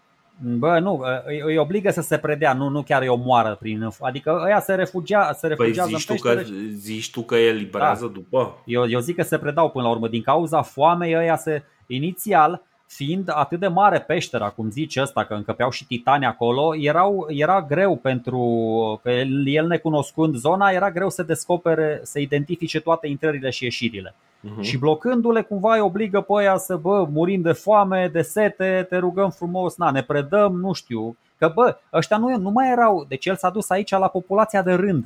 Pe militari îi rezolvase în cetate, adică chiar așa să se apuce. Bine, n-ar fi ceva ieșit din comun pentru romani, nu, nu, nu ne înțelegeți greșit. Romanii ucideau uh, civilii așa, la ordinea zilei. Nu, nu, nu ar fi ceva ieșit din comun, dar totuși, m, poate s-au mai cizelat și ei în timp și nu e, era Da, un gest chiar nu- gratuit. Mai nu bine îi știu. luau sclavi. Pe de altă, pe de altă parte, m, uh, ok, că acest episod că îi uh, lasă să supraviețuiască, ok, îi lasă sau nu îi lasă. Dar uh, ne spune și ăsta este momentul uh, după care Nicolae Iorga zice că după asta geții nu au mai contat, nu mai, nu mai sunt importanți deloc. Zice așa, după aceea nu a lăsat deloc nici pe restul geților, chiar dacă nu aveau nicio legătură cu Dapix, ci a mărșăluit către Genucla, cea mai bine apărată fortăreață din uh, regatul lui Ziraxes, pentru că a auzit că steagurile pe care bastarnii le-au luat de la Gaius Antonius lângă, uh, zid, lângă zidul, mă rog, lângă, lângă Istru, uh, era, uh, lângă cetatea istrianilor, uh, erau acolo. Asaltul lui a fost făcut uh, și de pe pământ și de pe Dunăre, orașul fiind construit pe râu și în scurt timp, cu mult efort, din, în ciuda absenței lui uh, Ziraxes, a luat cetatea. Regele, de îndată ce auzise de apropierea romanilor, s-a dus cu bani spre sciți să caute o alianță și nu s-a, mai, uh, nu s-a reîntors la timp. Uh, ideea este că după episodul ăsta, practic, uh, ce, cum interpreta Nicolae Iorga este că gata, uh, asta e ultima chestie care contează din partea geților. Cu chestia asta au fost uh, au fost așa este. distruși. Iorga are dreptate. toți Iorga are dreptate. geții. Da, pentru că geții erau ăia dintre Dunăre și Mare. Mhm. Deci să nu uităm, e un detaliu foarte important. Iorga are dreptate, dar nu spune mare lucru, adică nu spune toți dacii au fost distruși. Nu, doar geții care locuiau acolo între Dunăre și Mare. Mm, Uh, E posibil să se refere la forțele militare ale geților. da, da, geții ăia dintre Dunăre și Mare. Eu pentru ce că, înțeleg? pentru că mai târziu o să-l auzim pe, pe ăsta, pe Ovidiu, cum plânge din cauza geților. Deci, Eu mă uit aici, în fine, ăsta Diocasius continuă, după aia nu ne mai interesează. Dar Zice, acestea au fost reușitele asupra geților și după aia mai zice și de alte triburi, la la la la la, la neinteresant. Mhm. Uh, Din nou, vin istoricii noștri și iarăși încordează, își, își încordează mușchii ca să uh, vadă care e amplasarea geografică a celor trei regate. Și din punctul ăsta de vedere, Crasus are, uh, are un noroc fantastic, pentru că Roles este cel mai în sud, cam pe Mhm. unde sunt acum județele astea, Turostor și Caliacra, alea de pe vremea României mari după ce le-am luat cu japca de la, de la bulgari. Dapix e deasupra lui, cam pe teritoriul actual al județului Constanța, și Ziraxes este și mai la nord, cam pe teritoriul județului Tulcea de astăzi. Mhm. Deci, deci Crasus și-a făcut Crasus. S-a aliat cu primul de pe drum și a bătut pe ceilalți doi, ceea ce mi se pare scenariu perfect. Pentru că dacă Roles era mai la nord sau între Dapix și Ziraxes, bă, ar fi fost mai complicat să se și comunice, să și sincronizeze mișcările. Dar așa campania asta, ok, a avut un succes răsunător, de acord, da. Co- E- Concluzia, cam, da. Da, e, e, e, o campanie, e o campanie destul de agresivă și uh, culmea, mi se pare că se vorbește foarte puțin despre ea, poate și pentru că, uh, deși, uh, deși e vorba de triburile gete, este foarte puțin, uh, e foarte puțin înțeleasă ca fiind uh, desfășurată pe teritoriul României și cumva nu. Se- se vorbește trece puțin destul despre de ea. Ușor peste Se ea. vorbește puțin despre ea, așa înțeleg eu lucrurile, așa le văd eu, pentru că romanii, după această campanie, încă nu transformă uh, teritoriile astea dobrogene în provincie. Da. Ei, uh, uh, teoretic și practic, ei măca, nici măcar nu se învecinau direct cu ele. Mai Da. era regatul odrinzilor între ei și Dobrogea, da? Dar ăștia, între timp, au devenit clienții Romei și o să stăpânească o vreme teritoriul ăsta dobrogean dintre Dunăre și Mare. Și Exact, cetățile deci- grecești, da, cetățile grecești astea importante, toată zona de coastă intră sub comandamentul militar roman numit Prefectura Ore Maritime Mhm. care este direct dependent de provincia Macedonia. Cel puțin așa zice domnul Dionisie Mihail Pipidi, un arheolog și un istoric român, dar mie mi se pare că are sens ceea ce zice și de aia Da, îl da. amintesc. Cătălin Borangic, în schimb, scrie pe enciclopedia dacica.ro că tot ținutul e inclus în prefectura Ripe Tracie, dar tot dependent de provincia Macedonia. Da? Mhm. Și acum, na, tot așa zice, cetățile aveau totuși un statut special față de restul Dobrogei, Bă, nu știu, aveau, n-aveau, nu știu, pe, pe mâna cui să meargă. Important e că erau totuși înglobate sau erau controlate de Roma până la urmă și teritoriul ăsta. Bine, da, e controlate, nu știu dacă erau controlate, dar în mod sigur uh, aveau, uh, aveau niște relații cel puțin uh, comerciale, Controlate, nu dacă administrate. Controlate în sensul că Control- bă, aveau, aveau un ochi pe ele, adică nu se mai întâmpla nimic, nu mai navigau ăia, nu mai veneau așa chiar de capul lor. Mhm. Uh, aveau, aveau un comandament militar, aveau niște, bă, nu știu, niște cohorte prin zonă, poate, niște ale, uh, niște, da, veneau, o să vedeți, odrizii uh, din postura asta de clienți ai Romei, da, vor stăpâni uh, o vreme teritoriul ăsta. Mhm. Dar după aia, când romanii își dau seama că odrizii sunt vai de steaua lor și nu sunt capabili, imediat o să apară Uh, și o să vedem, în anul 15 după Hristos apare o provincie Moesia care se întinde, da, o fâșie peste regatul Odrizilor și care va include și cetățile astea pentru că nu-i lasă, bă, ok, sunt teritorii prea importante, uh-huh. ia să-i lăsăm și după aceea, na, mai pe vremea lui Claudius, în anul 45, uh, nu o să mai existe nici, uh, nici regatul Odrizilor, pentru că se transformă în provincie, dar romanii deocamdată testează puțin și zona asta. Uh, să ne aducem aminte până la urmă, bă, ce a zis cu limbă de moarte uh, Octavian Augustus? Opriți-vă la Rin și la Dunăre, opriți-vă la Rin și la Dunăre. Sau mă rog, nu chiar așa, a zis, bă, nu vă mai extindeți. Dar exact în anul 14 când moare, o să vedeți că pe frontul ăsta dunărean uh, romanii au ajuns aproape de Dunăre, adică au ajuns chiar la Dunăre, doar că nu transformaseră în provincii toate zonele astea de aici. Panonia, uh-huh. Moesia încă nu erau transformate în provincii, dar ajunseseră și la Dunăre și pe Rin și cumva au încercat, dar o să vedeți că nu i-au ascultat. Timp de 100 de ani îi as- nu chiar 100 de ani, îl ascultă cât îl ascultă pe Octavian și după aia vine Traian și nu mai ascultă și trece Dunărea. Da. Uh, bine, cumva noi ar trebui să ne uităm, uh, pentru că cumva uh, povestea lui Crasus se cam, se cam încheie aici. Crasus pentru, pentru victoria asta, victoriile astea primește ornamenta triumfalia și, și cam, cam asta este maximul a ceea ce putea să obțină un general roman. Cred că la un moment dat primește și niște roluri de, de consul, dar în rest nu, uh, nu cam pe aici se termină toată povestea. Uh, după ce reușește să stabilizeze zona, practic să-l facă pe Roles să, să stăpânească uh, să stăpânească mm, regatele, regatele astea mici scindate din, din zona Dobrogei Marcus Crasus se retrage în Macedonia și își continuă interesul în Macedonia. Practic uh, primește acel ornament a triumfalia și cam, cam asta este. Povestea însă evident uh, continuă, numai că noi nu o știm.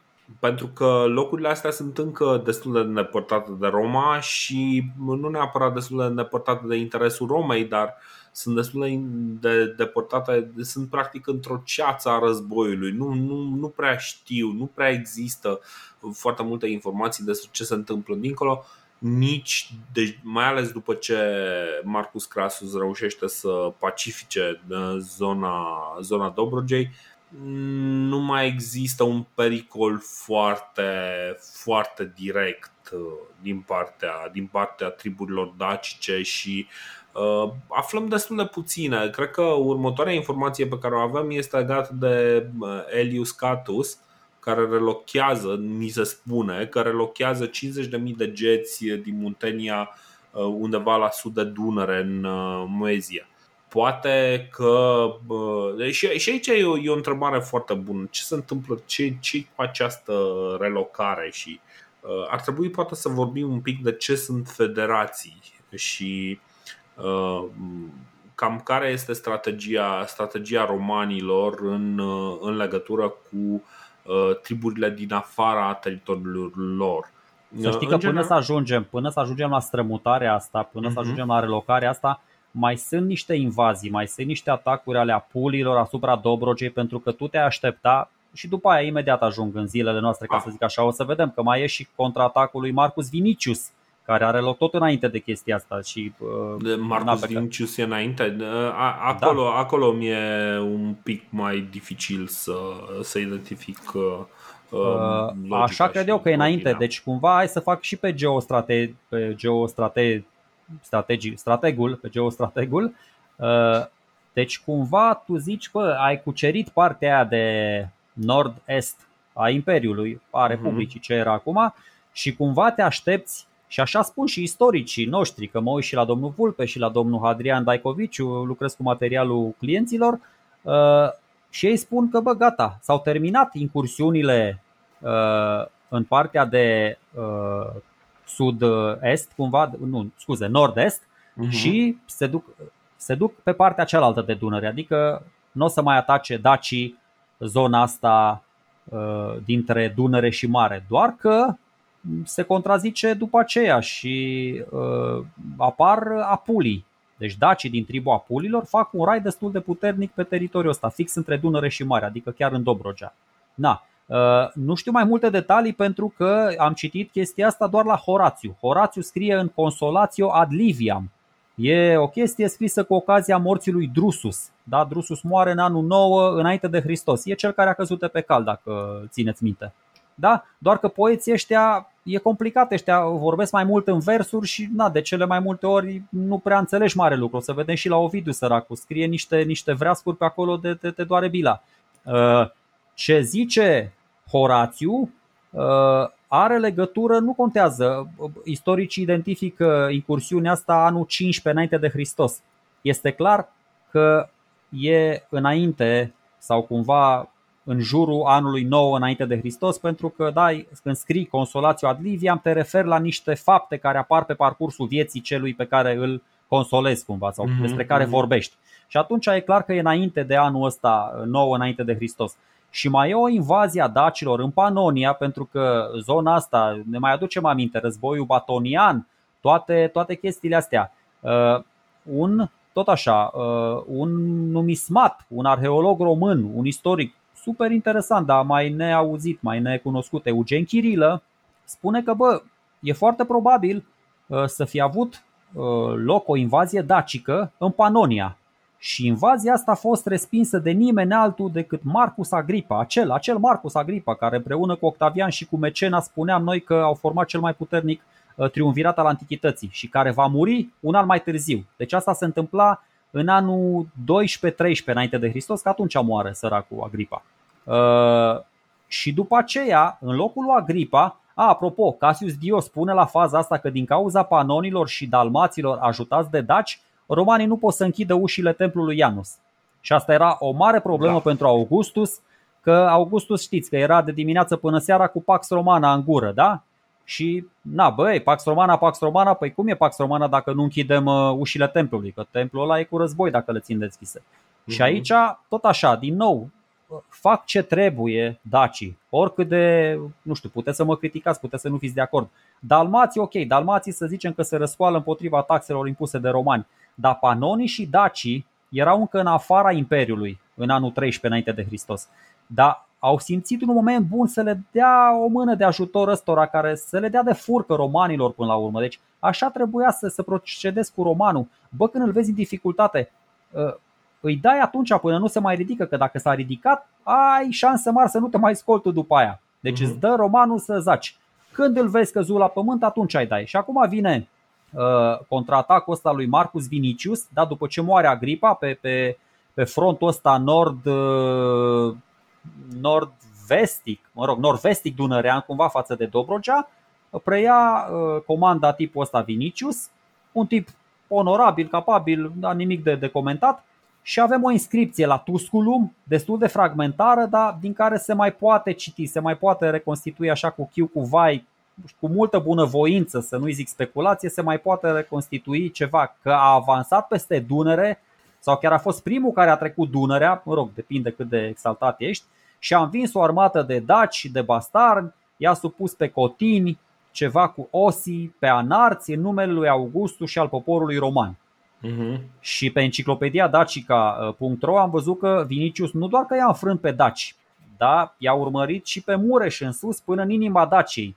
Eu da, n-am găsit chestia aia, asta. Aia e o, o treabă legată de, de niște citate legate din Strabo, unde zice ceva de genul pe la geți curge uh, fluviul Marisus, care se varsă în Dunăre. Pe aceasta din urmă romanii au ușurință de a aproviziona armatele lor.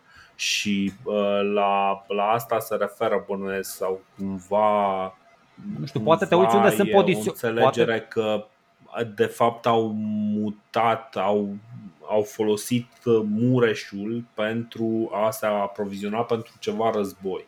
Poate au identificat poziția uh, triburilor acestora și cumva te gândești că au ajuns acolo. Dacă i-au învins pe ăștia, pe Cotin, pe Os, pe Anarți, te gândești că au ajuns uh-huh. în locurile unde stăteau ăștia. Uh-huh, uh-huh. Și de-abia după aceea, într-adevăr, în anul 6, de asta spun, dar suntem deja în anul 6 după Hristos. Și da. acum, vine, acum vine strămutarea asta și vine Lentulus și cu Catus care îi mută pe ăștia dintr-o parte în alta. poate mi explici tu mai multe că eu n-am înțeles cum Bine, poți deci, să iei 50.000 de oameni așa hodorong tronc să-i muzi într-o parte în alta. Acolo nu, nu mi se pare o chestie de genul ok, mergi și prinzi, bă, sunt, cât sunteți aici? 100 de mii. Bine, jumătate mergeți în stânga, jumătate în dreapta, aia din dreapta, veniți cu mine, mergem 500 uh, de kilometri mai la sud și, și vă, vă punem acolo pe niște pământuri. Uh, ideea e în felul următor. Uh, romanii au uh, obiceiul ăsta să-și găsească câte un trip prieten și așa cum au făcut de exemplu cu odrizii, ei ce au făcut? Da, au, s-au bătut, au, au decimat acolo niște populații războinice și au zis ok, avem niște teritoriu care ne-a rămas cumva așa la ăștia, la besi. Luați voi uh, Uh, bucata asta de teritoriu pentru că în momentul în care noi am venit, voi ne-ați primit cu voie bună și cu chef. Foarte bine, ok? Bun, și atunci uh, mi se pare că în urma, în urma războaielor lui uh, Marcus Crasus, dar posibil și în urma conflictelor astea de care ziceai mai sus cu Agripa și Vinicius și Vinicius este foarte posibil să, să existe un astfel de vid, un astfel de loc cu pământuri bune care erau undeva la sud de Dunăre, pentru că asta ni se spune, uh, ni se spune că uh, sunt relocați la sud de Dunăre. Rămân niște pământuri dorite, dezirabile uh, și probabil o populație care, uh, care cumva s-ar simți ceva mai uh, confortabil dacă s-ar așeza acolo. Ei, ce, ce fac romanii în mod normal în momentul în care au astfel de uh, disponibilități? Încearcă să aducă un trib care să rămână prieten, așa cum de exemplu Roles a rămas prieten acolo după ce Crasus i-a făcut o țară un pic mai mare. Zice, bă, ok, am venit, m-am luptat pentru tine, ți-am făcut o țară ceva mai mare, uite, stai acolo și uite, stăpânește în liniște, păi ce prieten, dar rămânem ce... prieteni. Probabil ceva în genul ăsta uh, s-a întâmplat și aici.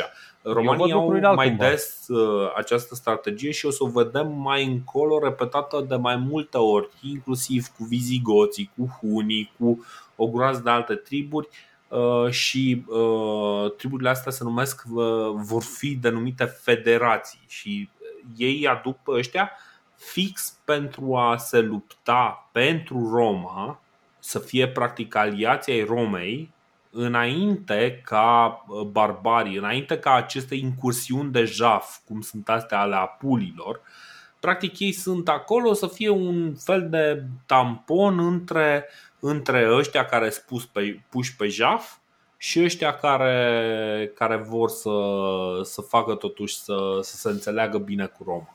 Da, nu, în primul nu rând, le iau taxe nu... sau ceva de genul ăsta. Da, nu cred că s-a întâmplat așa. Eu cred că ai nevoie de o logistică și de o propagandă și de o putere de convingere ieșite din comun să strămuți 50.000 de oameni dintr-o parte în alta a fluviului. În primul rând, ca să se întâmple chestia asta, așa văd eu lucrurile și văd uh-huh. că și unii istorici o să vin imediat cu părerea lor din punct de vedere arheologic. Uh-huh. Eu cred că mai întâi, ca să ajungi în postura asta, să, adică să-i muți fără ca ei să se mai opună, eu cred că mai întâi trebuie să-i, să-i învingi militar.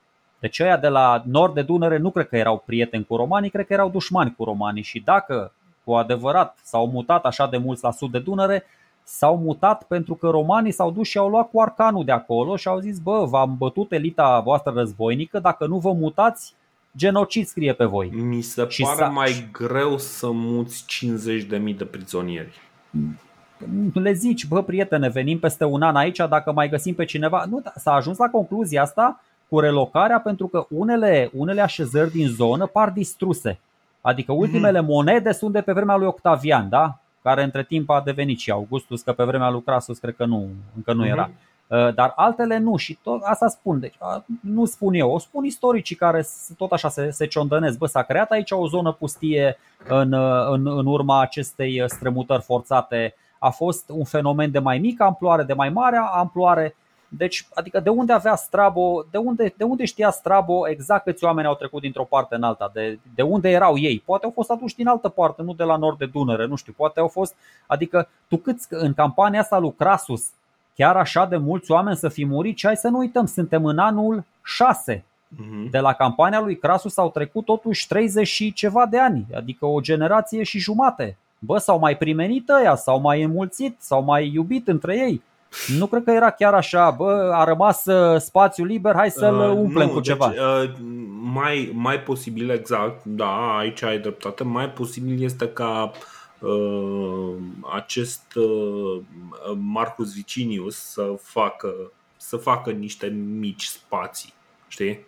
Da, nu, eu, eu spun doar, nu știu, habar n-am, s-ar putea e, să fiu... E, e clar, deci uh, ca, ca, ca, să, ca să explicăm mai clar de unde vine, de unde vine dubiul ăsta, Strabo, nu? Strabo zice chestia da, asta. Da, da, că, da, da. Uh, că uh, Elius Catus relochează 50.000 de geți din Muntenia, undeva din Muntenia, din ceea ce numim noi acum Muntenia, undeva la sud de Dunăre, în Moezia.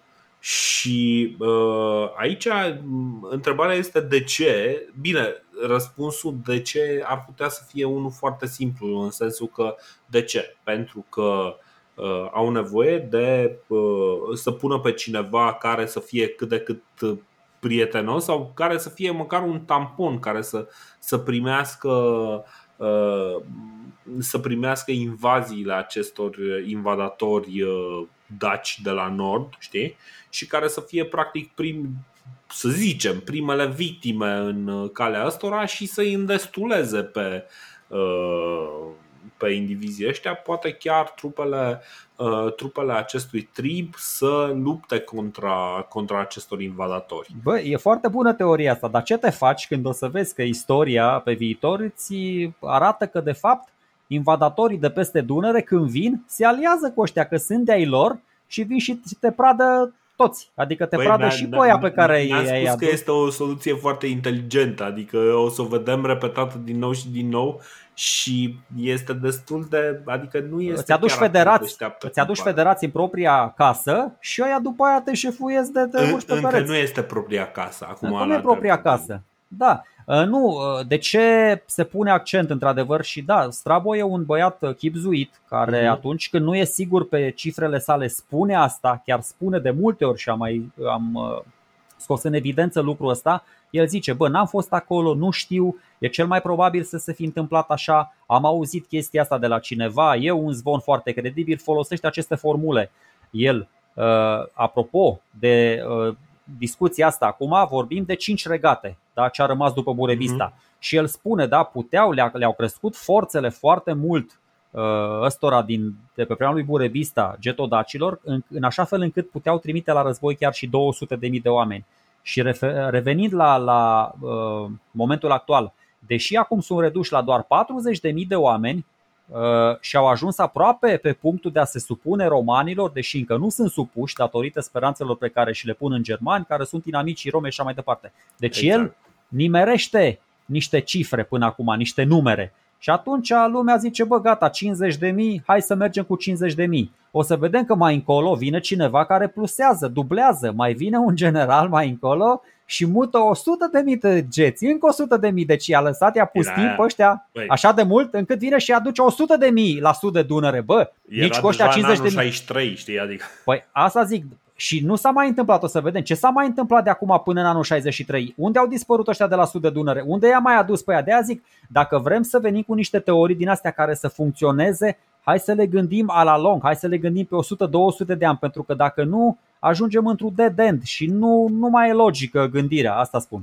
Uh-huh, uh-huh. Bine, deci e, e clar că e greu de descifrat uh, decizia asta, uh, dar este, este na, e, e notabilă, s-ar putea să fie legată de expedițiile lui Marcus Viciniu și mai târziu de expediția lui Neus Cornelius Lentulus Augur.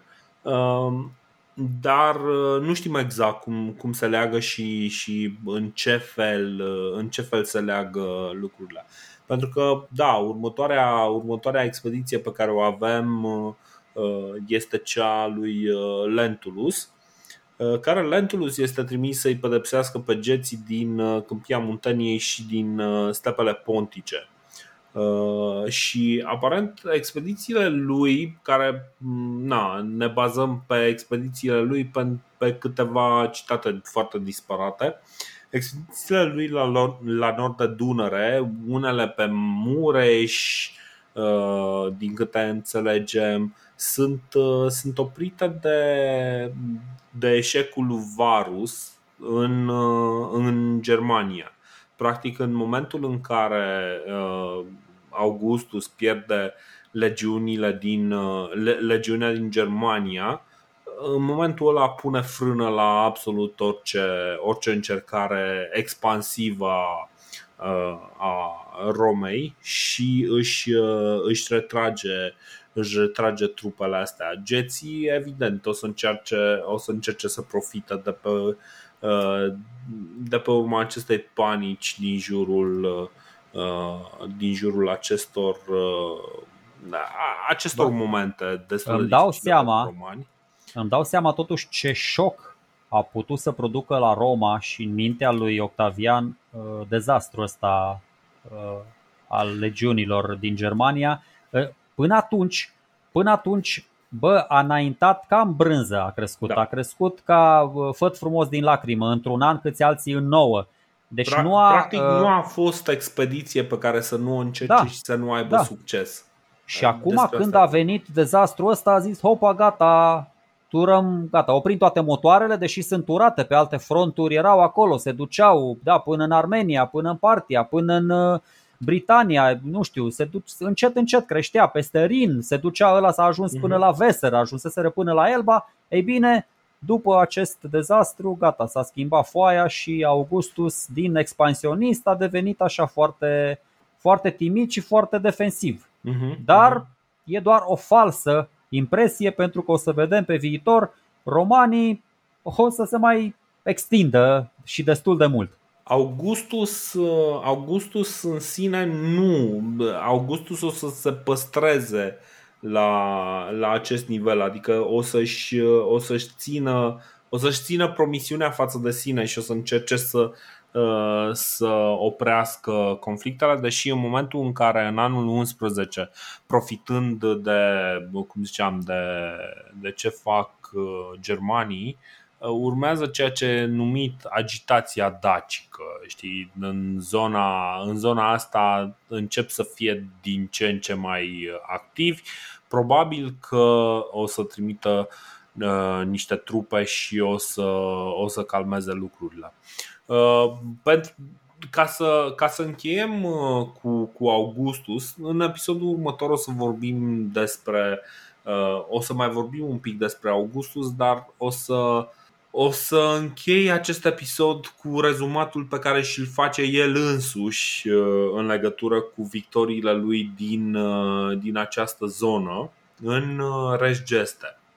Și el spune așa, Triburile panonice, cărora nicio armată a romanilor nu le-a pășit în teritoriu, au fost supuse de Tiberius Nero, atunci fiu vitreg și legatul meu.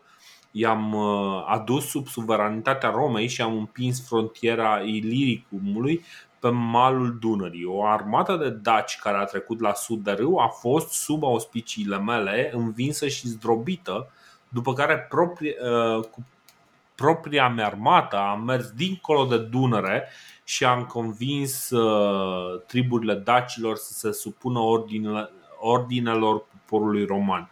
Parcă am mai citit uh, asta și Da, și data trecut. trecută la da, da. Uh, dar Ăsta este rezumatul așa cum îl vede el de la, de la cârma asta a conducerii. Deci este clar că din punctul lui de vedere conflictul cu dacii, chiar dacă este Uh, chiar dacă încă mocnește, este, este rezolvat. El l-a rezolvat cu Daci. Există, din punctul lui de vedere, o înțelegere a, uh, n-aș zice, o, a capitulării dacilor în fața Romei, dar măcar există uh, niște bănuim, niște tratate între Roma și uh, ceva geți uh, din uh, zona Daciei care îi garantează lui că aceste conflicte nu o să mai aibă loc și uh, nu o să mai fie stresat de, uh, de inva- posibile invazii mai serioase ale dacilor. Eu încerc să fac așa tot pe post de concluzie o analiză mm, geostrategică și să vă spun cum se vede planul romanilor de la Roma. Așa îmi imaginez și cred că așa uh-huh. e. Adică e unul pe termen lung, e unul extrem de, de migălos, de, de tacticos, de, de, de răbdător, dar o să vedeți cât de coerent și cât de apăsat este, pentru că se întâmplă în mai multe faze. Deci vin dacii mai întâi, atacă, la la la la la la. Uh-huh. Vine Crasus, cucerește mai întâi Dobrogea, ce face cu chestia asta? Din nou, bă, poți să te uiți dacă habar n-ai sau nu te interesează. Cucerind Dobrogea mai întâi, le blochezi dacilor, da, ăștia mai aproape de, de munte, le, blo- le blochezi accesul maritim. Uh-huh. Dacă le blochezi accesul maritim, le reduci implicit și forța economică. Fără acces la mare, ți se reduc multe posibilități, da? nu interacționezi comercial cu exteriorul, da? deci nu, nu numai comercial, și militar, și da, te blochezi, rămâi acolo cumva cum au rămas japonezii multă vreme închistați în uh, filozofia lor. Uh, după aia, bă, nu s-au mai mulțumit doar să, să securizeze uh, granița Dunării, dar unde au ajuns destul de repede. Pe la sfârșitul, campa- pe la sfârșitul domniei lui Octavian, vedem că deja au ajuns la Dunăre. Uh-huh. Au început să facă, așa cum v-am mai povestit deja în episodul ăsta, să facă și incursiuni peste fluviu. Așa cum făceau peste Rin, că și acolo era exact aceeași situație cu triburile germanice. Așa fac și peste Dunăre cu dacii. Uh-huh. După aia, ce fac? Următorul pas, ticăit așa frumos, frumos, se înțeleg cu alte triburi din zonă, o să vedeți, o să vorbim despre, și îi plasează strategic în jurul dacilor. Foarte inteligentă și mișcarea asta. Sarmați într-o parte, ia zici în altă parte, roxolanii pe nu știu unde și așa mai departe. Bă, nu se mulțumesc între timp doar să aibă trupe la Dunăre. Încep să și guverneze zonele astea, pentru că inițial au fost doar niște comandamente militare, așa era mhm. și Moesia, așa era și, și Panonia, după aia, treptat, treptat, se transformă în provincii. Și la final, la final, foarte frumos, dar asta deja iese din sfera domniei lui Octavian, după ce și-au asigurat un capăt de pod destul de suficient, de destul de puternic, bă, au început atacul final asupra dacilor. Încă nu e cazul, dar e un plan, așa îl văd eu, bă, e un plan de 100 de ani, de mai bine de 100 de ani. Încet, încet se strânge lațul în jurul, în jurul dacilor. Din est, din vest și vom vedea ce se întâmplă, cum reacționează strămoșii noștri, bine, o parte din strămoșii noștri ăștia care locuiau uh, pe, pe teritoriile astea, cum, cum reacționează la, la acțiunea asta, la planul ăsta foarte mm-hmm. malefic, uh, aparent defensiv, dar de fapt extrem de ofensiv a romanilor. Și mm. concluzia supremă, scuze, Așa zi. concluzia supremă, din nou, o să mai revin cu, cu concluzia asta, e valabilă pentru conflictele oricărui, uh, oricărui trib împotriva romanilor sau oricăror triburi, uniuni de triburi. Nu vorbesc doar despre Daci aici. Uh, concluzia supremă rămâne aceea că cea mai bună apărare este atacul. Cine își imaginează vreo clipă că dacă dacii stăteau cu minți pe fundul lor și nu îi supărau pe romani, ar fi trăit în pace și prietenie, bă, asta înseamnă că n-a înțeles nimic din istoria romanilor. Habar n-are cum au crescut romanii, cum și ei tot așa ziceau, bă, războaiele noastre sunt pur defensive. Noi mhm. atacăm ca să știi să nu fim atacați, atacăm să nu fim atacați. Asta era exact. scuza suprema a romanilor. Păi de ce să nu fie și a dacilor?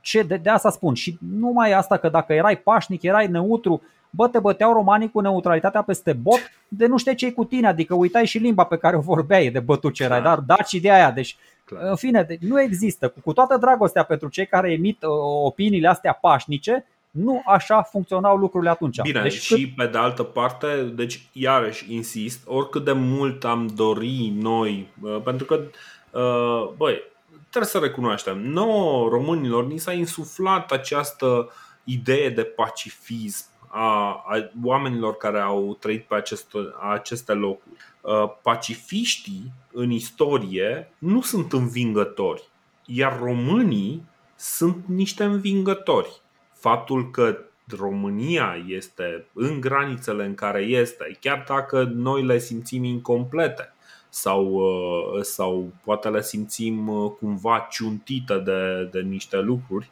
românii, în felul în care sunt acum, sunt niște învingători ai istoriei. Și Categoric. trebuie înțeles că lucrul ăsta nu s-a făcut cu capul plecat, ci s-a făcut cu multă dârzenie cu mult curaj și uneori cu niște lucruri care nu poate că nu sunt cele mai corecte, poate nu sunt cele mai. dar s-a făcut cu pumnul, cu mușchiul, cu, uh, cu arma în mână.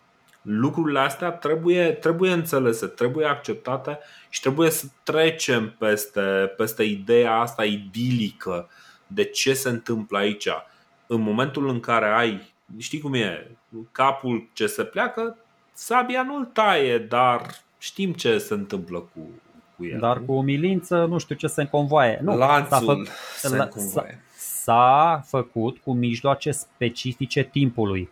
În da. antichitate nu exista conceptul ăsta de, v-am zis, de, nici măcar de negociere. Nu prea stă, bă, stătea să vorbească lumea cu tine, să nu stă că așa, da, ok, ne-am bătut și în primul război mondial. Eu, eu îți spun, apropo, nu cred că puteam să ajungem la o suprafață mai mare decât o avem acum. Nu, deci din punctul ăsta de vedere clar suntem niște învingători fulminanți da. a istoriei.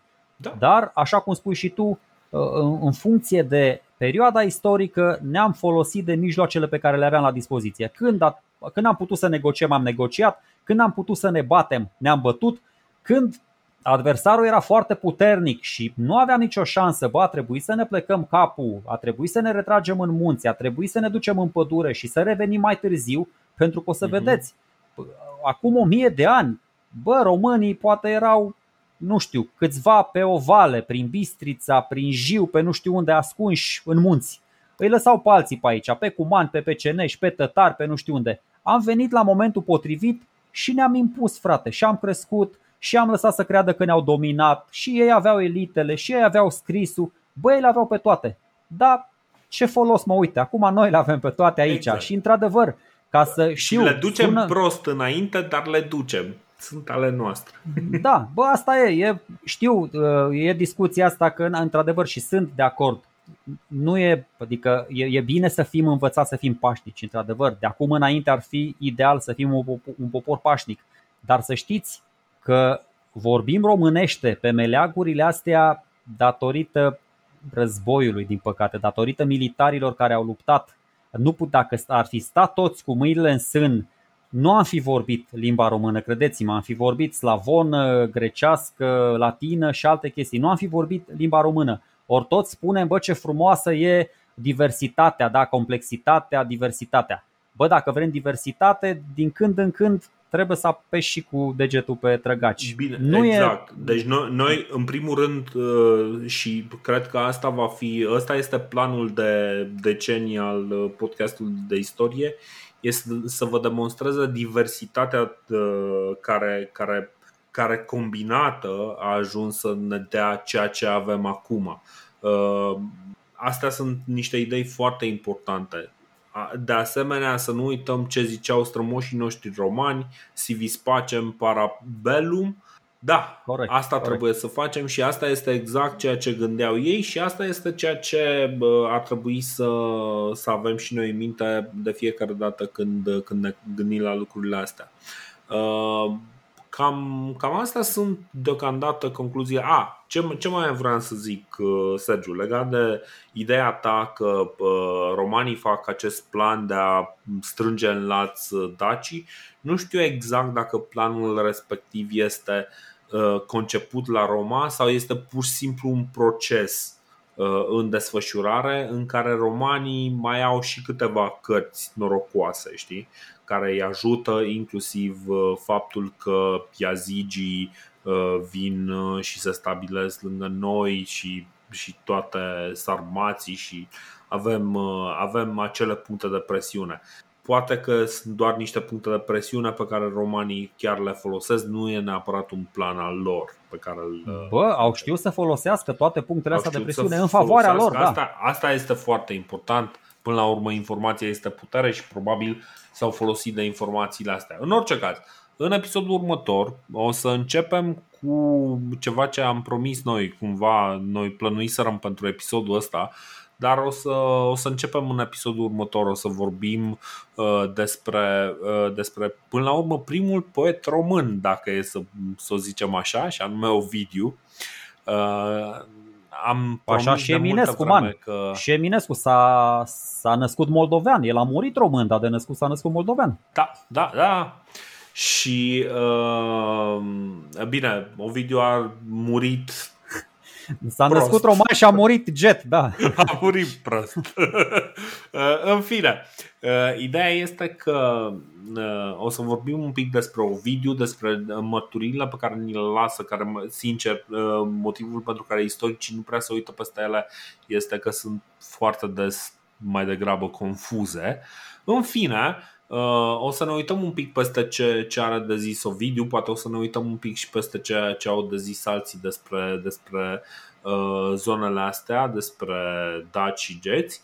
Și uh, după aceea o să încercăm să ne dăm seama uh, cum se ajunge la acea configurație uh, interesantă pe care o să o să-l aducă pe Domitian în conflict cu Daci, pentru că între, între perioada de la de la sfârșitul lui Augustus până la Domitian informația e destul de vagă și ce presupunem este că probabil există niște tratate între, între oamenii din, uh, din zona asta, din, uh, din teritoriul României, să zicem așa, și romani, dar nu avem mai multă informație. O să avem foarte puțină informație, dar în orice caz o să punem cumva în, în o să pregătim așa cam care este scena în care se vor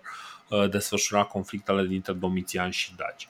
Cam da, sper este, să ajungem. Nu? Sper să ajungem până acolo, că mai sunt. Sper adică o să mai mai pe... sunt câteva, dar cred că o să ajungem că până la urmă toate sunt niște piese care se pun una lângă alta, una lângă alta și în cele din urmă o să, o să Nici mie nu-mi place să vorbesc, nu mi-a plăcut. L-am studiat și eu un pic pe Ovidiu.